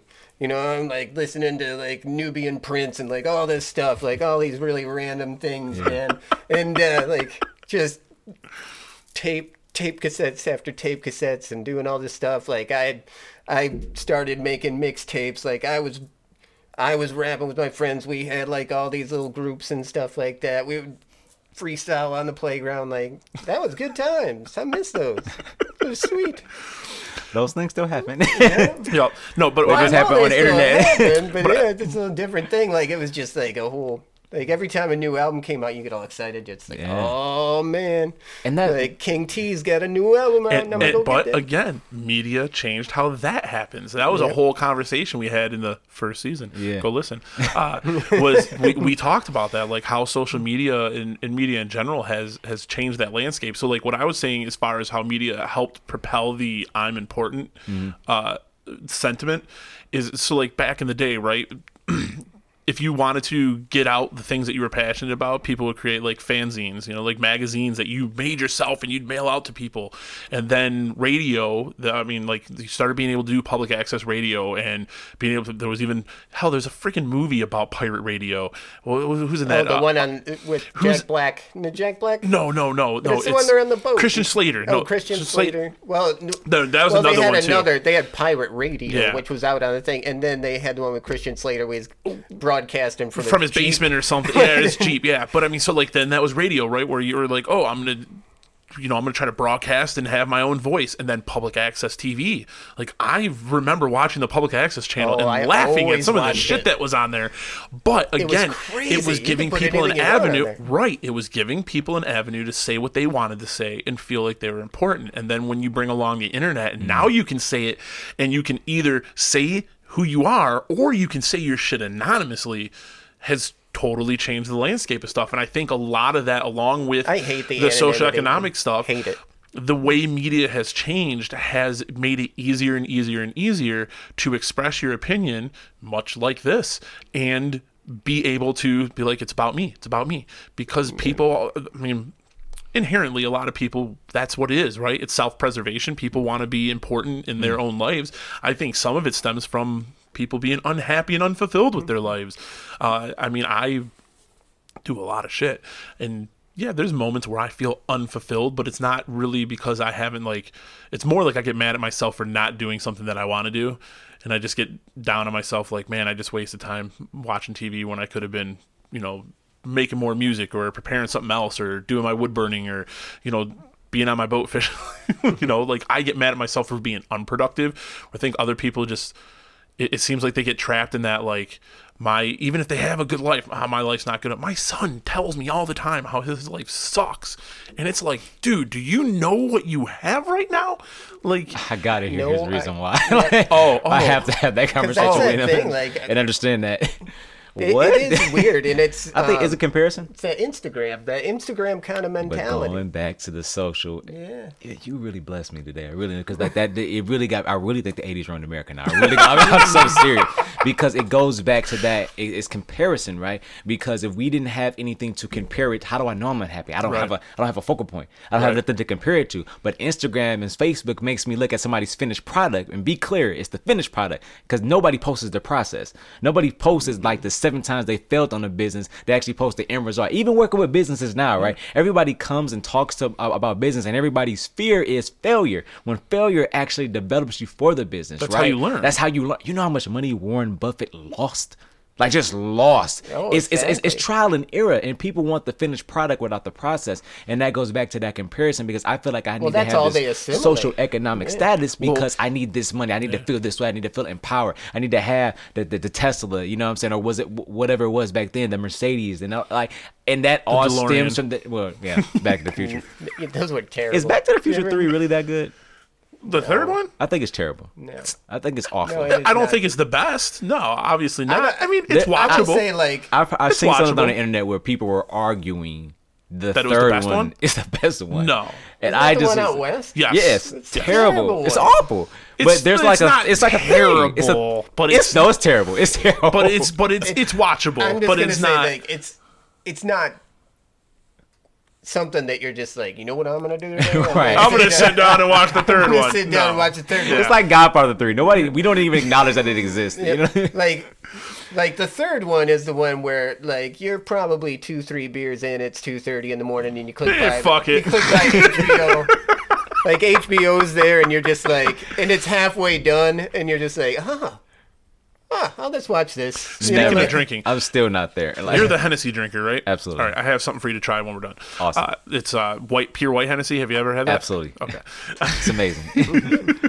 Actually, you, you- totally on a different tangent. It's great to cook with as well. Okay. It's great to cook with. Like Hennessy is always good to cook with as well because it the flavor that it has. Once you cook off the alcohol, it actually still Right, maintains yeah, the its flavor, flavor. yeah. And a lot of like liquors when you cook with it don't do Mm-hmm. that a lot. Like beers do that, but even still, you have to get like a really like A really- beer yeah, or like a Guinness or something like that, or a black. You know, like you i have like to get cooking like with a dark ipa yeah, that's what most people do because it doesn't maintain the flavor. Like, and what I like to do is take that, cook the alcohol off, brown sugar, honey, soy sauce. It makes a good I glaze. Always cook with alcohol. Yeah. that is hilarious, man. But yeah, Back to the Future Three sucks. I just want the internet to know that. We'll just see, put that out there. We'll put that out there real quick. Qu- To be quite honest, the DeLorean sucked too. By the way, like Yeah. as a car guy, if Oh, they they put a four cylinder motor in a In a three stainless steel pound box. stainless steel car. The zero to sixty on a DeLorean is like tomorrow. it's not. It's not. It's not measurable. Oh, I it's was- like sometime around morning. So while we're on film, real quick, so the Cinetopia thing, Yes. you saw that. So uh, one of my guests on here, I went to high school, Ted Hauser. He was one of the coordinators for the festival this year. Okay. Um, so that's why I ended up going to the Detroit Voices because he told me about it. That was actually like one of the parts that he was like in charge of putting all together, uh, which was really cool. Sorry, I, I totally forgot to invite It's you. I was like, dude, oh, I was sitting there and I was like, Dan, Delano would have loved this. And like I just happened, I went to see John Wick. I happened to walk into the Emagine Theater and I seen all these pictures of festival, the festival stuff. I'm like, what's this? And I was like, maybe they're advertising for something. I pick up the book and I'm seeing all of these independent films. And I'm like, yo, when did this happen? yeah, the lady's yeah. like, well, this is the last day. And I'm like, crap. And then she starts Yeah. telling me all about it. And uh, they actually did three different locations. And she's like, each location we're showing Yep, a different, different films. movies, I'm like, yep. man, I'm like, I have to be a part of this next year and make sure I see it because she's. Uh, was telling me that it's all local, so it's all local Do you ever do filmmakers the as well. DIA So- one when they do the so DIA? I, I haven't done a DIA one in a very in a very Yeah. long time. Like So I think since college. What. Cinetopia did is they go to all the major film festivals that you enter into, Yeah. and then they pick the best ones from those that or that they feel are the best ones from those ones because the main Cinetopia isn't an entry one where you can enter your film. It's one where they cherry pick from the other film festivals. okay. Detroit Voices that was uh, an entry from Detroit. If you're a Detroit filmmaker. You could enter your film. I think he said they had over 70 submissions. Wow. And it was pared down. I have the booklet upstairs, but it, I think it's upstairs. Or is that yours? No, no, No, okay, yeah, then it's probably that one. Um, but it went down to like I think it was like around like twelve or fifteen. Uh, there were some some really good ones. Man, I wish Um, I would have had the opportunity to see some of them. Man, like the lady was like, I feel like I was more excited than she was as an employee, and I and I haven't even seen any of the movies. And I'm like, have you seen any of them? Which is the best well, one? I'm definitely going to be trying to get some of the, the filmmakers to see if they'd be interested in this. I talked to one of them Yeah. uh, that night. It was a little little hectic and crowded, a lot of stuff going on. I had my picture taken in front of like the Cinetopia thing, me and Dan, so it Yeah. felt like we were at a movie premiere. You know, it was kind of awesome, funny. man. It was funny, uh, but uh, no, it was really really cool. Man, I really wish I had the opportunity to check it out as a just a diehard film goer. Yeah, Yeah, it, it was it was cool. There But was I wanna another sure- point to me saying all that, and I totally forgot what it was. that's usually what happens when we start talking about movies or you know. Just like how many syllables is in Cinetopia? That's what I was really thinking. no, there was another part there, and I can't remember what it was now. Damn it! again, Back to the Future Three sucks. We're, gonna we're drill just gonna we're gonna Gonna drill drill this in right here. Yeah, because I just was surprised. Like that really was like a you know when you go on Facebook, even though I you know I hate social media to a degree, but there are some benefits of it. Just hooking up with people that have like mindedness, like Yeah. mindset. So all of these like I'm in this like four or five different groups that discuss movies and anime, and that just conversation came up, and Oh, I just you're was, an anime guy. of course like I was like am super shocked. Yeah. Like I was super shocked. I'm like, I, I, I commented like, is this really a thing? Like I was, I was taken aback. Like I've never heard anybody talk about Back to the Future Three as like the best one, but people are Yeah, like, I would've adamant. never- And I just was like, yo, that's that'd be like Batman uh, and Robin being the best Batman. I think it got Yeah. romanticized because for years they didn't release it. Right. And so it was like the it was the secret, the secret one. So it wasn't until like there was a box set years ago that in, that included it. So you could only get one and two for the longest time, and and this falls back in the years where um, you know like VHS. So you wouldn't own a VHS tape in your own house because they were like three hundred bucks. Isn't it crazy They sold that them- we're they we're sold to a them for, point now like, where there's going to be hundreds of kids that don't know what a VHS tape was? yeah. Oh, there's kids that don't know what anything is. yeah, yeah. Which is which Upstairs. is which they is just look at crazy it and because they're the just like, internet oh, it's does just- gives you access to learn does. everything. Well, Yeah. and there's such a there's such a a uh, market now for the nostalgia and the and the throwback stuff. I mean, they're making all the video game consoles now, but they can just fit every game that Right. ever came out on that system In a into the little mini system. I was watching this uh, show on Netflix the other day, and it's called like Slavy's World, and uh, it's got this guy, and he's got to be one of the most grating people on earth. Like he's he's just this really weird dude, and he's in Arizona, but he just sells like crap from the '90s, and a lot of it's like knockoff. Yeah, I think like, I know what you're talking about, yep. and stuff like that, and it's He's just like, oh, this is like a knockoff Louis thing, and you know, normally I would have got that in a swap meet or something for like ten bucks. Mm-hmm. He's like, five hundred eighty-six bucks, and somebody's just like, yeah, and they just start like pulling it down. They get all excited, and I was just, I watched this entire series just in shock, feeling like I needed to get a new job. I so I delivered it's to a guy. amazing, like the hustles that people get, man. No, I yeah. delivered to a I guy. I love watching stuff with when people do like a proper hustle that I never thought of before. I love it. But This- that's the that's not that that's the catch Let me say, but that- I think that's the beauty of one of the benefits of the internet right now is because entrepreneurship is so easy. Yeah. and it is so accessible Like because YouTube things and different yeah, stuff like that. you can like YouTube do anything. You. I feel like at this point, going back to unhappiness and social economics, that you can be anything you want right now. You could literally be anything you want right now, and I don't think people The thing are is, you have to be capitalizing you have to be a chameleon a little bit though, because I feel like people like what's new and they like what's fresh. So you have to reinvent yourself. But if you can do that successfully, like you can't do the same thing for more than like three four years, like especially like the YouTube kind of thing. But if you can reinvent yourself, like you can do it forever. Yeah, Sure. It's just Totally. like it because you your personality, your talent lasts forever. The interest in your subject might not. right. You just have So to make it it's a thing. digestible. Yeah. So this guy. Speaking of interesting Back ways to of making money, Three sucks. No, I'm just joking. he uh he he bought Lego guys in bulk. He found a company that would erase the the Lego characters off of the for him, like whatever was originally painted on there, and then he would have them repainted as like World War II soldiers, Vietnam soldiers, basically anything people wanted. So because people, I guess there's a whole subculture of like setting up. Lego Dioramas, dioramas, yeah. Hmm. and that's what he did. He he worked from home, and in his spare time, he bought bulk Lego guys, sent them to this company to erase them, and then he would print off these new things on them and sell them. And he was I. And again, who I don't know. I didn't go look at his ledger books and stuff, but he was saying uh, that he was able to do over a million in sales in a I year. I can believe that. Yeah, I saw a guy um, not too long ago who was Legos doing are the, fucking expensive. he was doing the same thing but with 3D printers in guns. So he would make like realistic guns for Lego guys, all different ones, and you could go on his website and order them all. And they the 3D all, like- printing has really opened up stuff too. Yeah. Like what people are able to accomplish with the 3 3D printers is getting better and better. Like a lot of it started off because it's like layer by layer, but now there's some other stuff where it's looking way better. Yeah. But like in the drone racing stuff, like people have been printing off all kinds of things for holding your cameras, for protectors, and you know all kinds of different things you can buy now for for drone racing. That people are just printing off and making themselves. Even frames, people are making their own frames. Uh, I feel I mean, like the it's- bummer part about that, like, is you don't have much. If people don't want to buy it from you and they have the printer, they can just do it. Like your actual protection for anything is pretty minimal Sure. at best. Sure. I mean, I think it would cut down on some of the prototyping if you had an idea that you wanted to do mm-hmm. and, and you were able to just go get a, a 3D printer Yeah. and you could do those prototypes yourself to make sure that like it worked. You could do a lot of the R&D yourself now without having to go to a company to create it and, you know, mock it up and then test it and then be like, "Oh, I need this change." And then it takes however long for them to change it. You could just do it yourself now.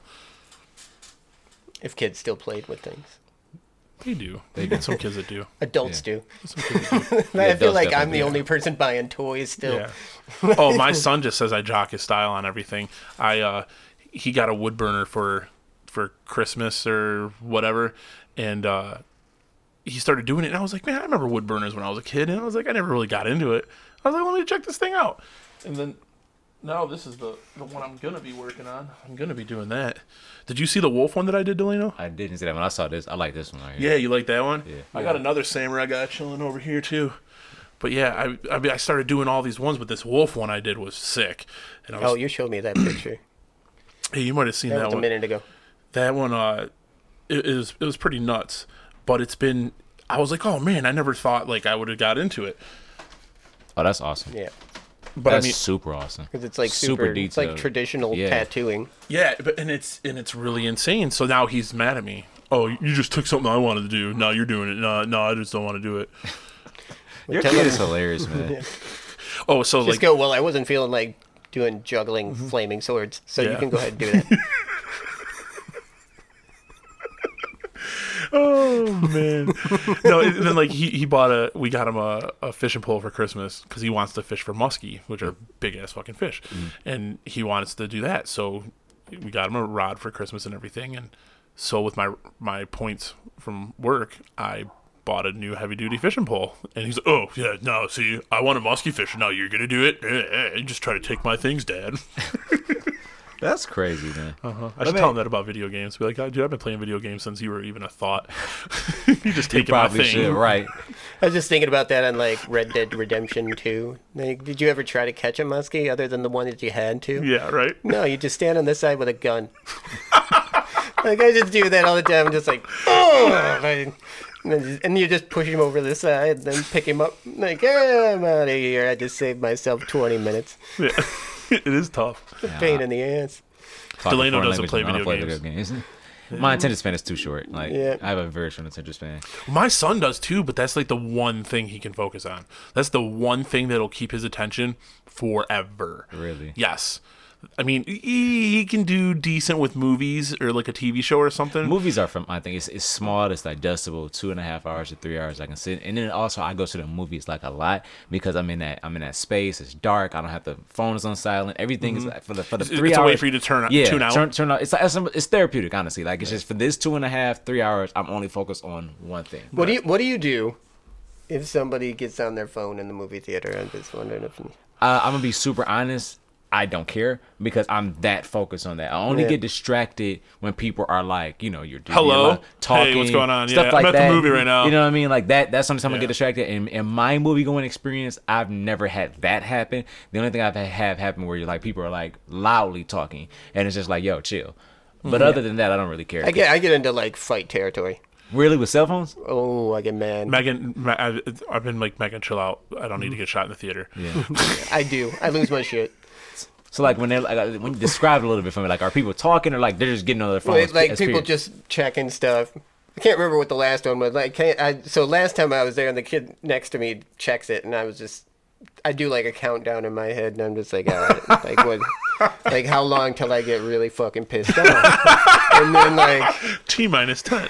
and it's just like five, four, and then he puts it away, and I was just like, oh, all right, maybe that was just a one time. if he pulls it back out, does And the then he- timer start over again or does it resume for where it left no, off? No, and then, so then he pulls it back out again, and I remember I turned to him, and I was just like, I don't care if there's a fucking nuclear war outside. You can find out in 30 minutes. Put it the fuck away. You told a kid that?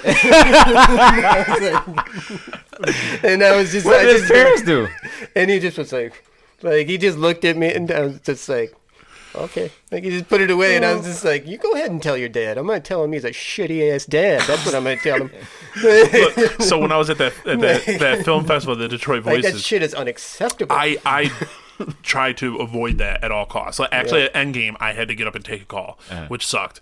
oh, I'll Uh, leave. Yeah, I mean, I've But I got up and I walked away before I even got on the phone. I saw, like, I felt You it, and, I, feel and. I checked, and I was like, "Oh shit!" And then I ran out at the Detroit Voices. I was sitting kind of in the back, and I got there before Dan did, so I was like, "Oh, my phone just vibrated." So I'm like putting it down between my legs, like turn my screen brightness all the way down, like trying to be as least. You know, intrusive as I could be. But there was another person with a gigantic phone that was like, "Whoa!" Like they just kept lights checking. up It, it lit up everything. Yeah, it did. Last That's night, distracting. The reason I brought this up is last night um, I went to go see John Wick. And this dude walks right down the aisle, and he's standing in the middle of the aisle, like standing up, Now that would have pissed me off. like That would've pissed standing up off. on the phone because all I can think of is that he was in the wrong movie theater and he's trying to figure out what seat he was supposed to be in. And there's all these people like sitting there just staring at, staring at this guy like this, and I was just like, "Did you all turn in your balls at the door? Like what the fuck, man? Like tell him to get the fuck out." No, they just watch the news and they and don't want to get so shot. he- Nah. then he just gets up I and don't he even keeps care about. going. It. I'd, I'd have been. I, I would. I would. My, my, there wouldn't have been Like, no you time. don't I was like, yo, what are you doing? Like, me, like- like, Like, go somewhere. Stand Yo, in front right. of I'll tell you one of the most frustrating things, experiences I've had recently. I wish with, they put with- jammers. Like that's what I feel like would be awesome. Like if they put jammers in movie theaters, I'd be so for. it. So I went to two comedy shows last year, uh, big ones. I went to Bill Burr at the Fox.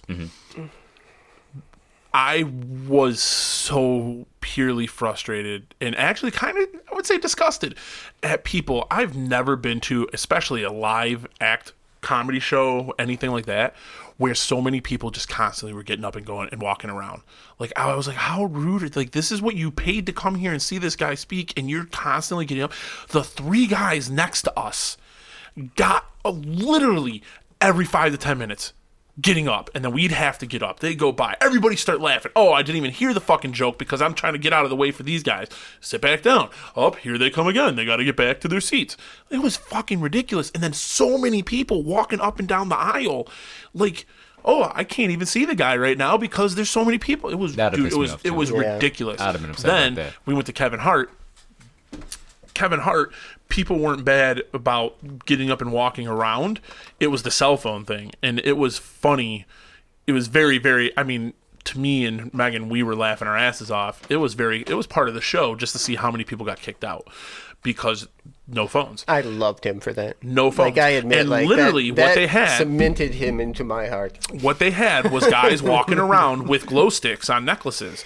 And if they saw you with your phone out, they'd start spinning that glow stick around, and security swooped right in. Go, gotta go. No ifs, ands, or buts. No Yeah. arguments. Nothing. I watched a lady get all pissed off. I wasn't even on my phone. Doesn't matter. You gotta go. He said you were on your phone. And just whoop, whole parties of four, five, six people just leaving. It was crazy. And they warned everyone at the beginning. They're like, look, you're going to be able to take photos at the end of the show. But since this is the beginning of the tour or whatever, or we're in the tour, we don't want this this getting out and ruining the show for for other people that are later, in, you know, in Right. the tour. So just be respectful. Keep your phone away. If your phone is out at all, you will be removed. No ifs, ands, or buts. No refunds. Nothing. So don't be that dumbass that loses all the money you just spent on these tickets. And it just it was People- people that- insane. People, I don't know, like Keep your fucking phone in your pocket. It was crazy. Put your phone on do not disturb. Like when I go to stuff like that, I want to do not disturb. That way, it's not even an Right. accidental thing because he's been doing that for years. That's not like the uh, Right, and there's there's started. he's not the only one either. Um, someone else, I think, was it Chappelle? You had to put it in like In- in a, a in a- like a bag. bag, like and a, have it checked, wasn't it? Didn't Yeah. they check them? Which Something like is that, yeah. fantastic too. Like, It's ri- it's He's crazy. just against cell phones. oh, I am. Like, he's super nostalgic. Like anything that's like new era, he doesn't like it. no, it's 100. I, I hate technology. Like I do. I'm like, shit. Amish people got it right. well, look, and, and, and there's definitely a part of me that just Like- wants to like, Like I just Live in the I woods just missed it. I, with I my internet for video games. It was so great when you had a life and like. You could trust everybody, like it is. It was a good time, man. when You was that? Like when you could if- trust everybody? well, if- okay, no, yeah, if you're you- older now. Again, sorry, depends. Well, no, and I think it depends on where you grew up. Because Yep.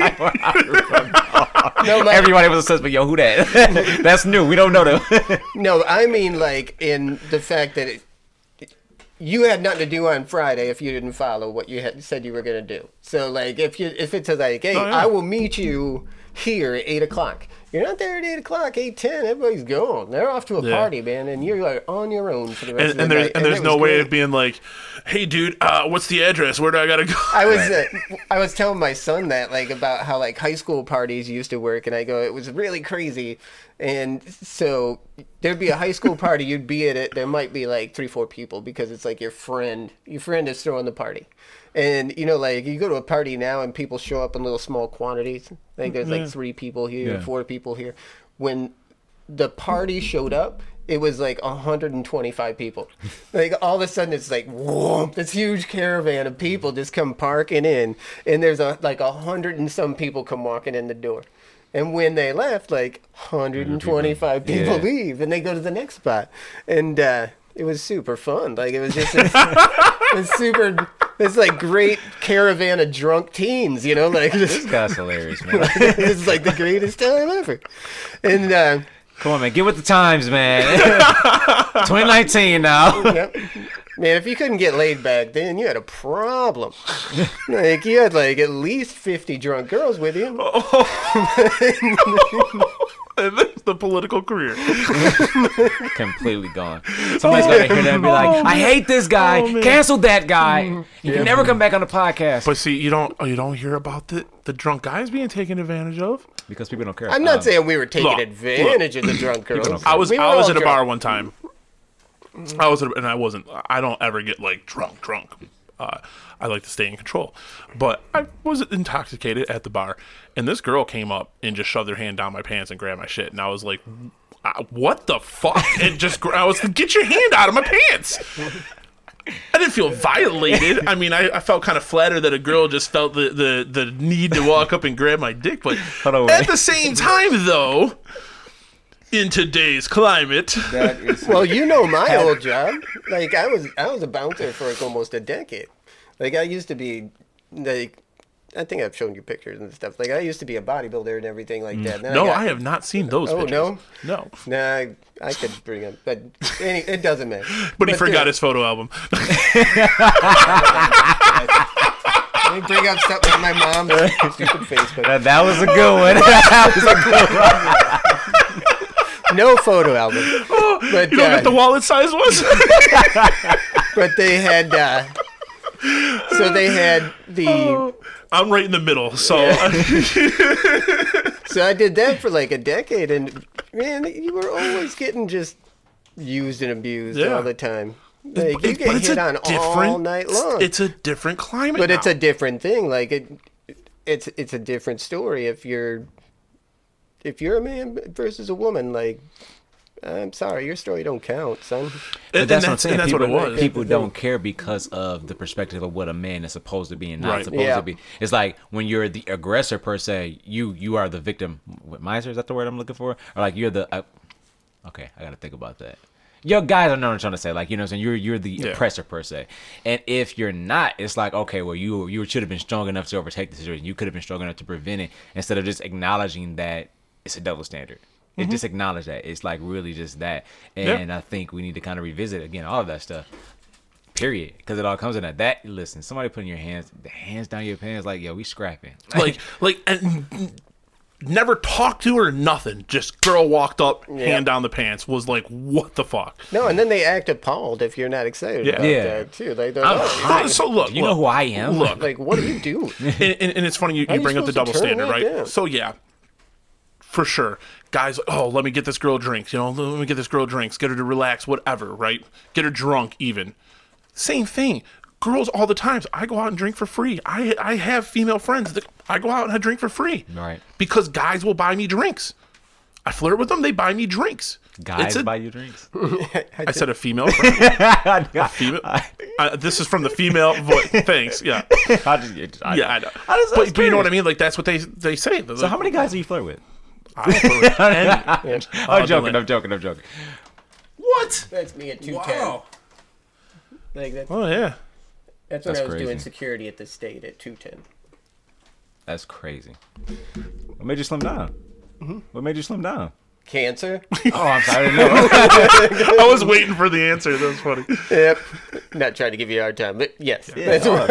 All right. Just a smidge. If you ever really want to lose weight, get cancer. I've got this great plan. yeah, for all you ladies out there that are just bummed about can't lose the oh weight, Bro. just I can drop 80 off you in no time. Oh my god. Oh my god. But you know what though? Going through something crazy like that and laughing about it, that's Yeah, awesome. that's all. That is awesome. It's a Oh beautiful man, thing. I I've almost died so many times you can't help but laugh about it. It's funny. like it just keeps me it just keeps me in it, like happier about waking up every day. No, I understand. I understand. Yeah. Yeah, you got to have a positive perspective or a positive light on anything. You know, silver lining. What's that? Well, Yeah, Excelsior. silver line. Uh, oh, Excelsior. yeah, but uh, awesome movie. yeah. Robert De Niro is unappreciated in Hollywood. I feel like.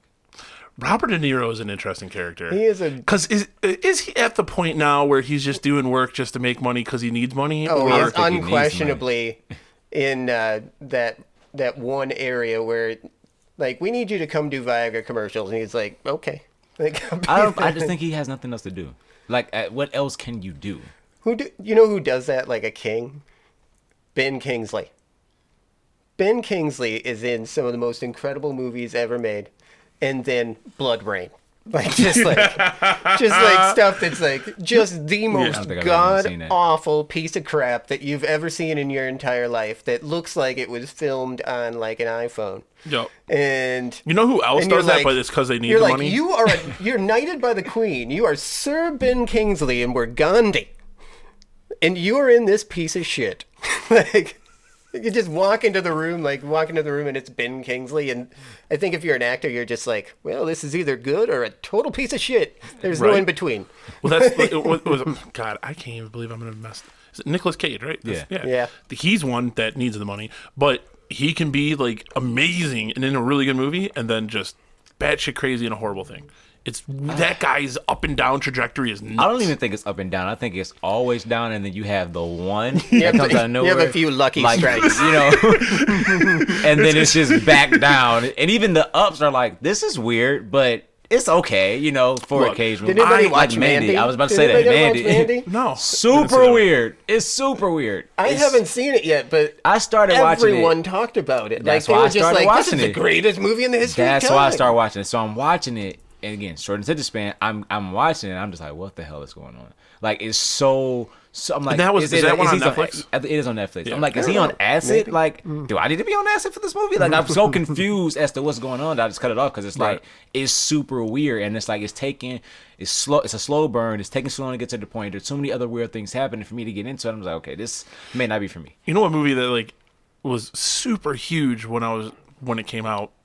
I just never could get behind Con Air. I just never like I didn't care about understand why, why. I mean, it's a Con Air- forgettable movie. I didn't care about Con Air. But man, that thing, that movie seemed like it was huge. It was everywhere It when that was came out. huge when it came Yeah. out. That was the And mid I was like, nineties. I what believe. is going Yeah. on? with Everybody this? talked about that movie, but, But, it's you know not what? that A movie I think he did really good. It was Matchstick Men. I thought that was a Matchstick great Man movie. was amazing. I love that movie. Yeah, that I was a thought good that But was I, a I, great thi- I- movie. I think it was the story that made Matchstick Man so? work. Yeah. Like a lot of Nicolas Cage movies is he's always over the top with the performance, but I think it's the story that makes the, the, the plot work and everything like that. Like one of my favorite Nick Cage movies is The Family Man. Like I think Right. that movie is super dope and it's not anything extravagant. There's no amazing yeah. performances. It's just that conversation of do you think you want what you really want or what you have Right. do you think it's really what you want I think he started out on a good note. Like pretty much your first seven, eight Nick Cage movies are solid. And then, Raising Arizona was pretty funny. well, What, Raising Arizona is like an absolute classic. Yeah, that's a good one. Have, have you ever seen that one? Raising Raising, Arizona. Arizona. is that the one where he's the uh He's a They- they criminal take the and he's married to a cop and they steal the baby. no i haven't seen that what's that one where he uh, has the winning lottery ticket I can't remember either. i like that movie i can whatever one he was the, the, the winning lottery Yeah, ticket in. Raising Arizona is funny. It's but got Raising Arizona is my favorite, I would say. i have to watch by that. far. my I favorite's mean, probably going to 60 He's a seconds. young guy Ghost in that Rider, movie. right. Like no ghost Ghost Rider's I'm just kidding. Ghost Rider 2. Delane Delane would be like, "Yep, I'm gonna unfollow, unfriend." terrible it was awful but let me ask this question kind of kind of getting back to the the whole thrust of our conversation there what is art to you guys what would you categorize as art I think art is um, can be anything, and you end up in this giant dilemma amongst your random everyday Joes sometimes because they want to go like, "I'm sorry, Renoir is only art," but then you you know they go through the Museum of Modern Art and they see something like a Kandinsky or that's just like maybe just a big red square, and uh, like that's stupid. I could do that. And it's like, uh, no, you can't. couldn't. no, you can't. But it's really something that inspires thought and brings beauty, and it doesn't have to be visual. It doesn't. It can be audio, visual, emotionally driven. It can be It can be taste. It can be I mean, it can anything. it can be Yeah, anything can that be- plays on the senses. like pretty pretty much anything that affects you sensually like in your senses that's not like i get got a huge hard on by that but like that's sensually but uh like but you know like i'm i'm just drawn in by that and i feel like it's somehow made my life a little better for a couple of seconds even how simple that makes it you know what i mean And I completely agree with that. So. I would argue that life is art, right? Because everything that you Yeah. just said, life is art. So you definitely could separate the art from the artist because we all are flawed. Yeah. oh Like God, we're yes. all are flawed. Again, going back to what I was saying earlier, like we we were flawed and we still get to keep our jobs and stuff like that. Nobody's canceling mm-hmm. us. I think the idea of cancel culture stems from somebody wanting to do the right thing or people wanting to do the right thing. Oh, but sure, it's terrible sure. execution of that thing and manifestation of that. I think that is kind of the issue because Well- we're talking about these great movies. We're talking about like fashion, like where like there are known Oh, yeah. racist Yup. fashion designers, but nobody's boycotting Right. that. Nobody's stopping that, or nobody's canceling that. And even down to the like Pepsi at this point has I gave us two say racial commercials with like the last what year or so. Mm-hmm. People are still drinking that. You know, it's like Yeah. I think everything is I don't art. know Leave if they people were room to make mistakes. If they were Let me not say racist I said stupid. I, I think it's a combination of both. I like it's even not with the thinking. with the Gucci thing, like they did it twice. Like as far as like the blackface thing of I can't Oh, even yeah. understand the thought Yeah, what the hell is? Come on, like twice. because I really think it's just lack of thought. Because I can't imagine. I have to give the benefit of the doubt that nobody did that on purpose, because that'd be the dumbest thing in the history. But it's happened twice with But the then- same brand. But then you're just like, I think it's a slap like in the who face. Who is the idiot designer who's just like, oh, this won't be offensive. Who dude." the fuck's the quality control? Are you serious? because there is no quality quality control. But even with that, I think it's ridiculous. And who's Uh, your major buyer for Gucci half the time too? True. Like, Like- but it's it's. Let, I, I like to give people the benefit of the doubt Right. to leave people room to make mistakes, even if it's a consistent mistake. They are unaware. Who is an African American You have to person in the room at Gucci doing quality control?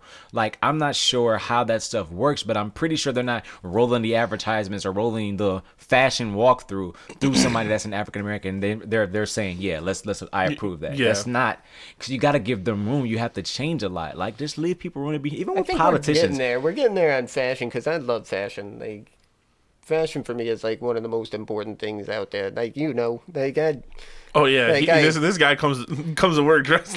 like I, I just love it because I think it it makes.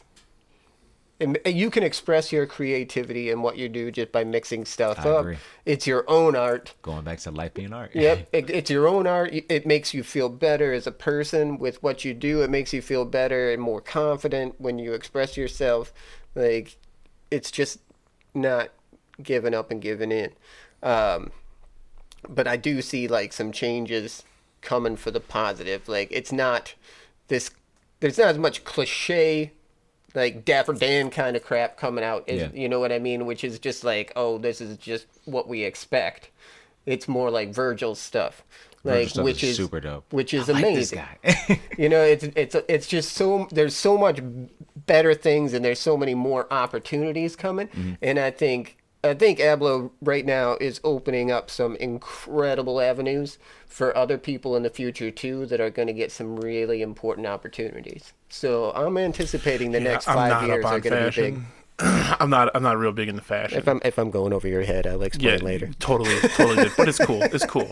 You know, I agree. I think as far as like art, it's it, it can be everything around you, and I and I think there is like you were saying a bit that there is a, a separation from like daily what someone does that can be considered art, and so like if you think of like the dude that comes in and does your flooring or or puts your kitchen together, like you could be really sloppy at it, or you have that person that's the perfectionist that that is the love that artist that comes in and wants to make sure it's good. It's funny because my dad, that's he is that perfectionist, right? Wants to make sure it's perfect, and I get some of that from him. I have a bit of me that'll be like, just fuck it, it's good enough. But he, he can't do that, and it's funny. He's been trying to find someone to, to take over or to, to help uh, consistently, and he says that's the issue. I can't find anyone that will do it as good as I can, and it drives me nuts because that's this is my brand this is what i've built and i don't want anyone representing me that's not going to do the same quality of work and i think there's a, an artistry to that and i think that a lot of times that gets overlooked um, those day-to-day things that people take for granted where someone really does put i had a, a neighbor he built cabinets. That's what he did. He custom built cabinets. That was what he did and he took pride in it and that was his artistry.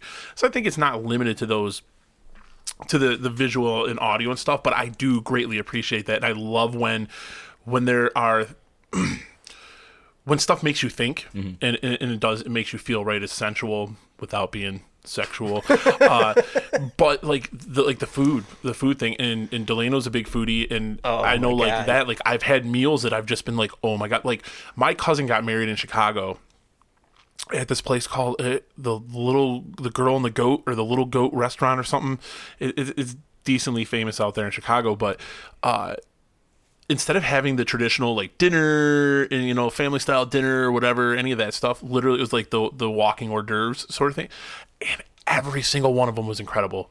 And they cooked in a kitchen right there in the middle of the whole place. Like you could walk up and just sit and watch them cook. And then they would bring it out and then stroll around and it was delicious. It was probably the best wedding food i've ever had. And to me that was an artistry. Like it was delicious. It, i was like wow. It's a, it's a people expressing their love yeah. and handing it to you.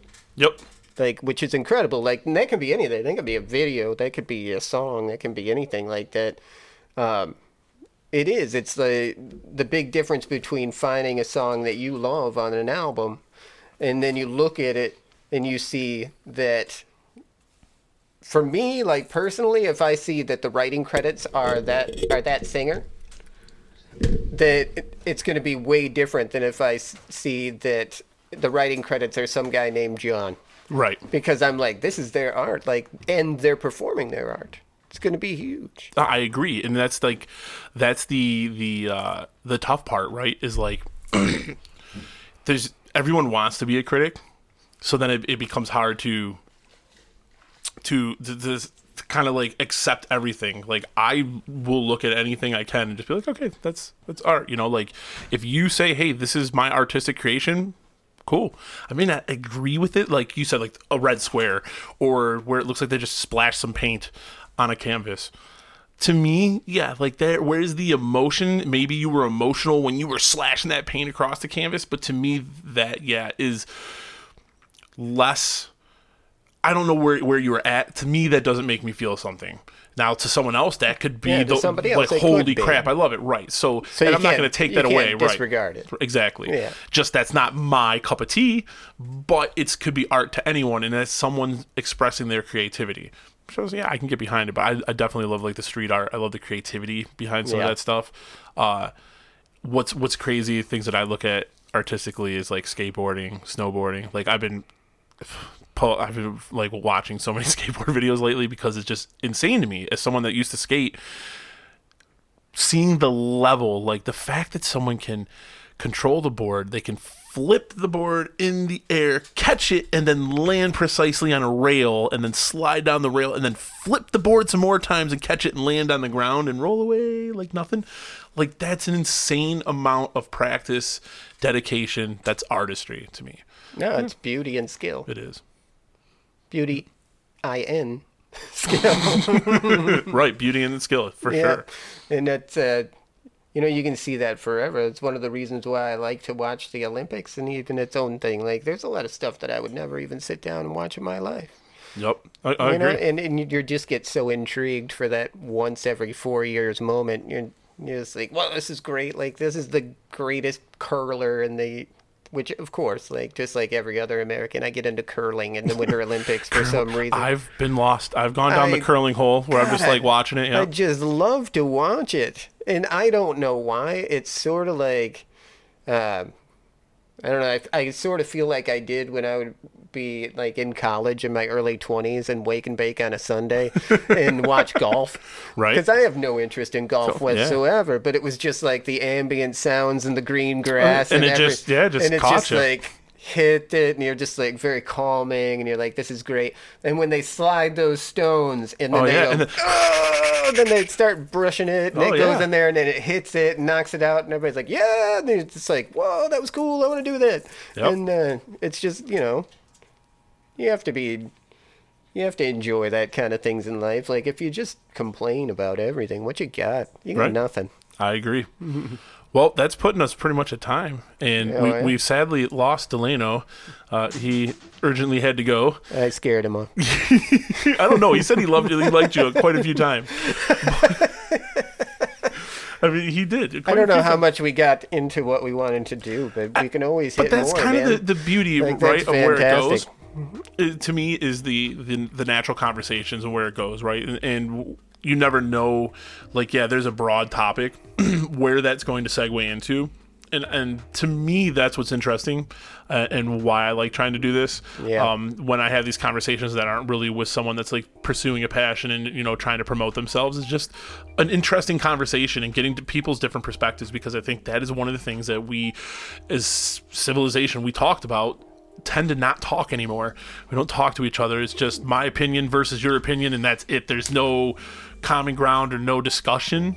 So you know, just trying to. I, think one of the saddest things about today is we've never been. It's never been easier to To talk. to talk to somebody, but nobody talks to somebody. Oh, oh, totally. It's agree. the most lonely existence that you could ever have right now, especially for youth and or anybody else. Like you have that's no true probably why we're seeing a lot of these these issues Yep. pop up because as connected as everyone is, we're, you've never been more alone. It's it's just incredible. You know, I'm lucky enough to be married to a pretty awesome lady, and she has an inc- really close group of friends, and I get jealous about that sometimes because I'm just, you know, for us forty something year old guys, you don't have Yeah. that many friends. Well, and that's and that's crazy. Like, and and I'm at that point now where like I've got friends, People but the stuff. but the the frequency in which I see my friends or I talk to my friends is way less. I I see and talk to my work friends. Which are friends outside of work too, more often than I do like the friends that I had before I started where I'm at, you Yeah. know, and and even those friends, like the friends from high school, and I've told my kid this, you know, don't stress about high school because you're probably not going to talk to the majority of those people ever again. I have like Ever. two people that I, have still one. talk to. That's it. I have one. That's Yeah. just, that's just the Uno one. But again, Justin, thank you very much for joining. Thanks for having me over. I'll come over anytime you want, man. No problem. Oh yeah, we'll definitely have to do a mental health one too. That'd be that'd be awesome. yeah. But uh, again, thanks for listening to the Get Up. Make sure to uh, follow the Get Up on Instagram and Twitter at the Get Up Show. Uh, you can also follow, like, comment on Facebook at the Get Up Show podcast. And as always, check out www.thegetupshow.com. Uh, and remember, you can listen to the Get Up on all your favorite platforms: iTunes, Spotify, Stitcher Radio, Google Play Music, and now YouTube.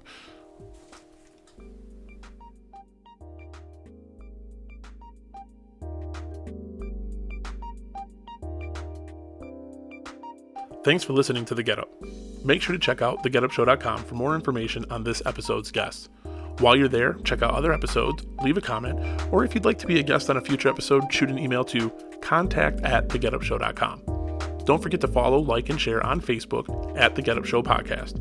Follow on Instagram and Twitter at The Get Up Show, and subscribe to The Get Up YouTube channel. The Get Up is available on iTunes, Spotify, Stitcher Radio, Google Play Music, YouTube, and anywhere you listen to your favorite podcasts.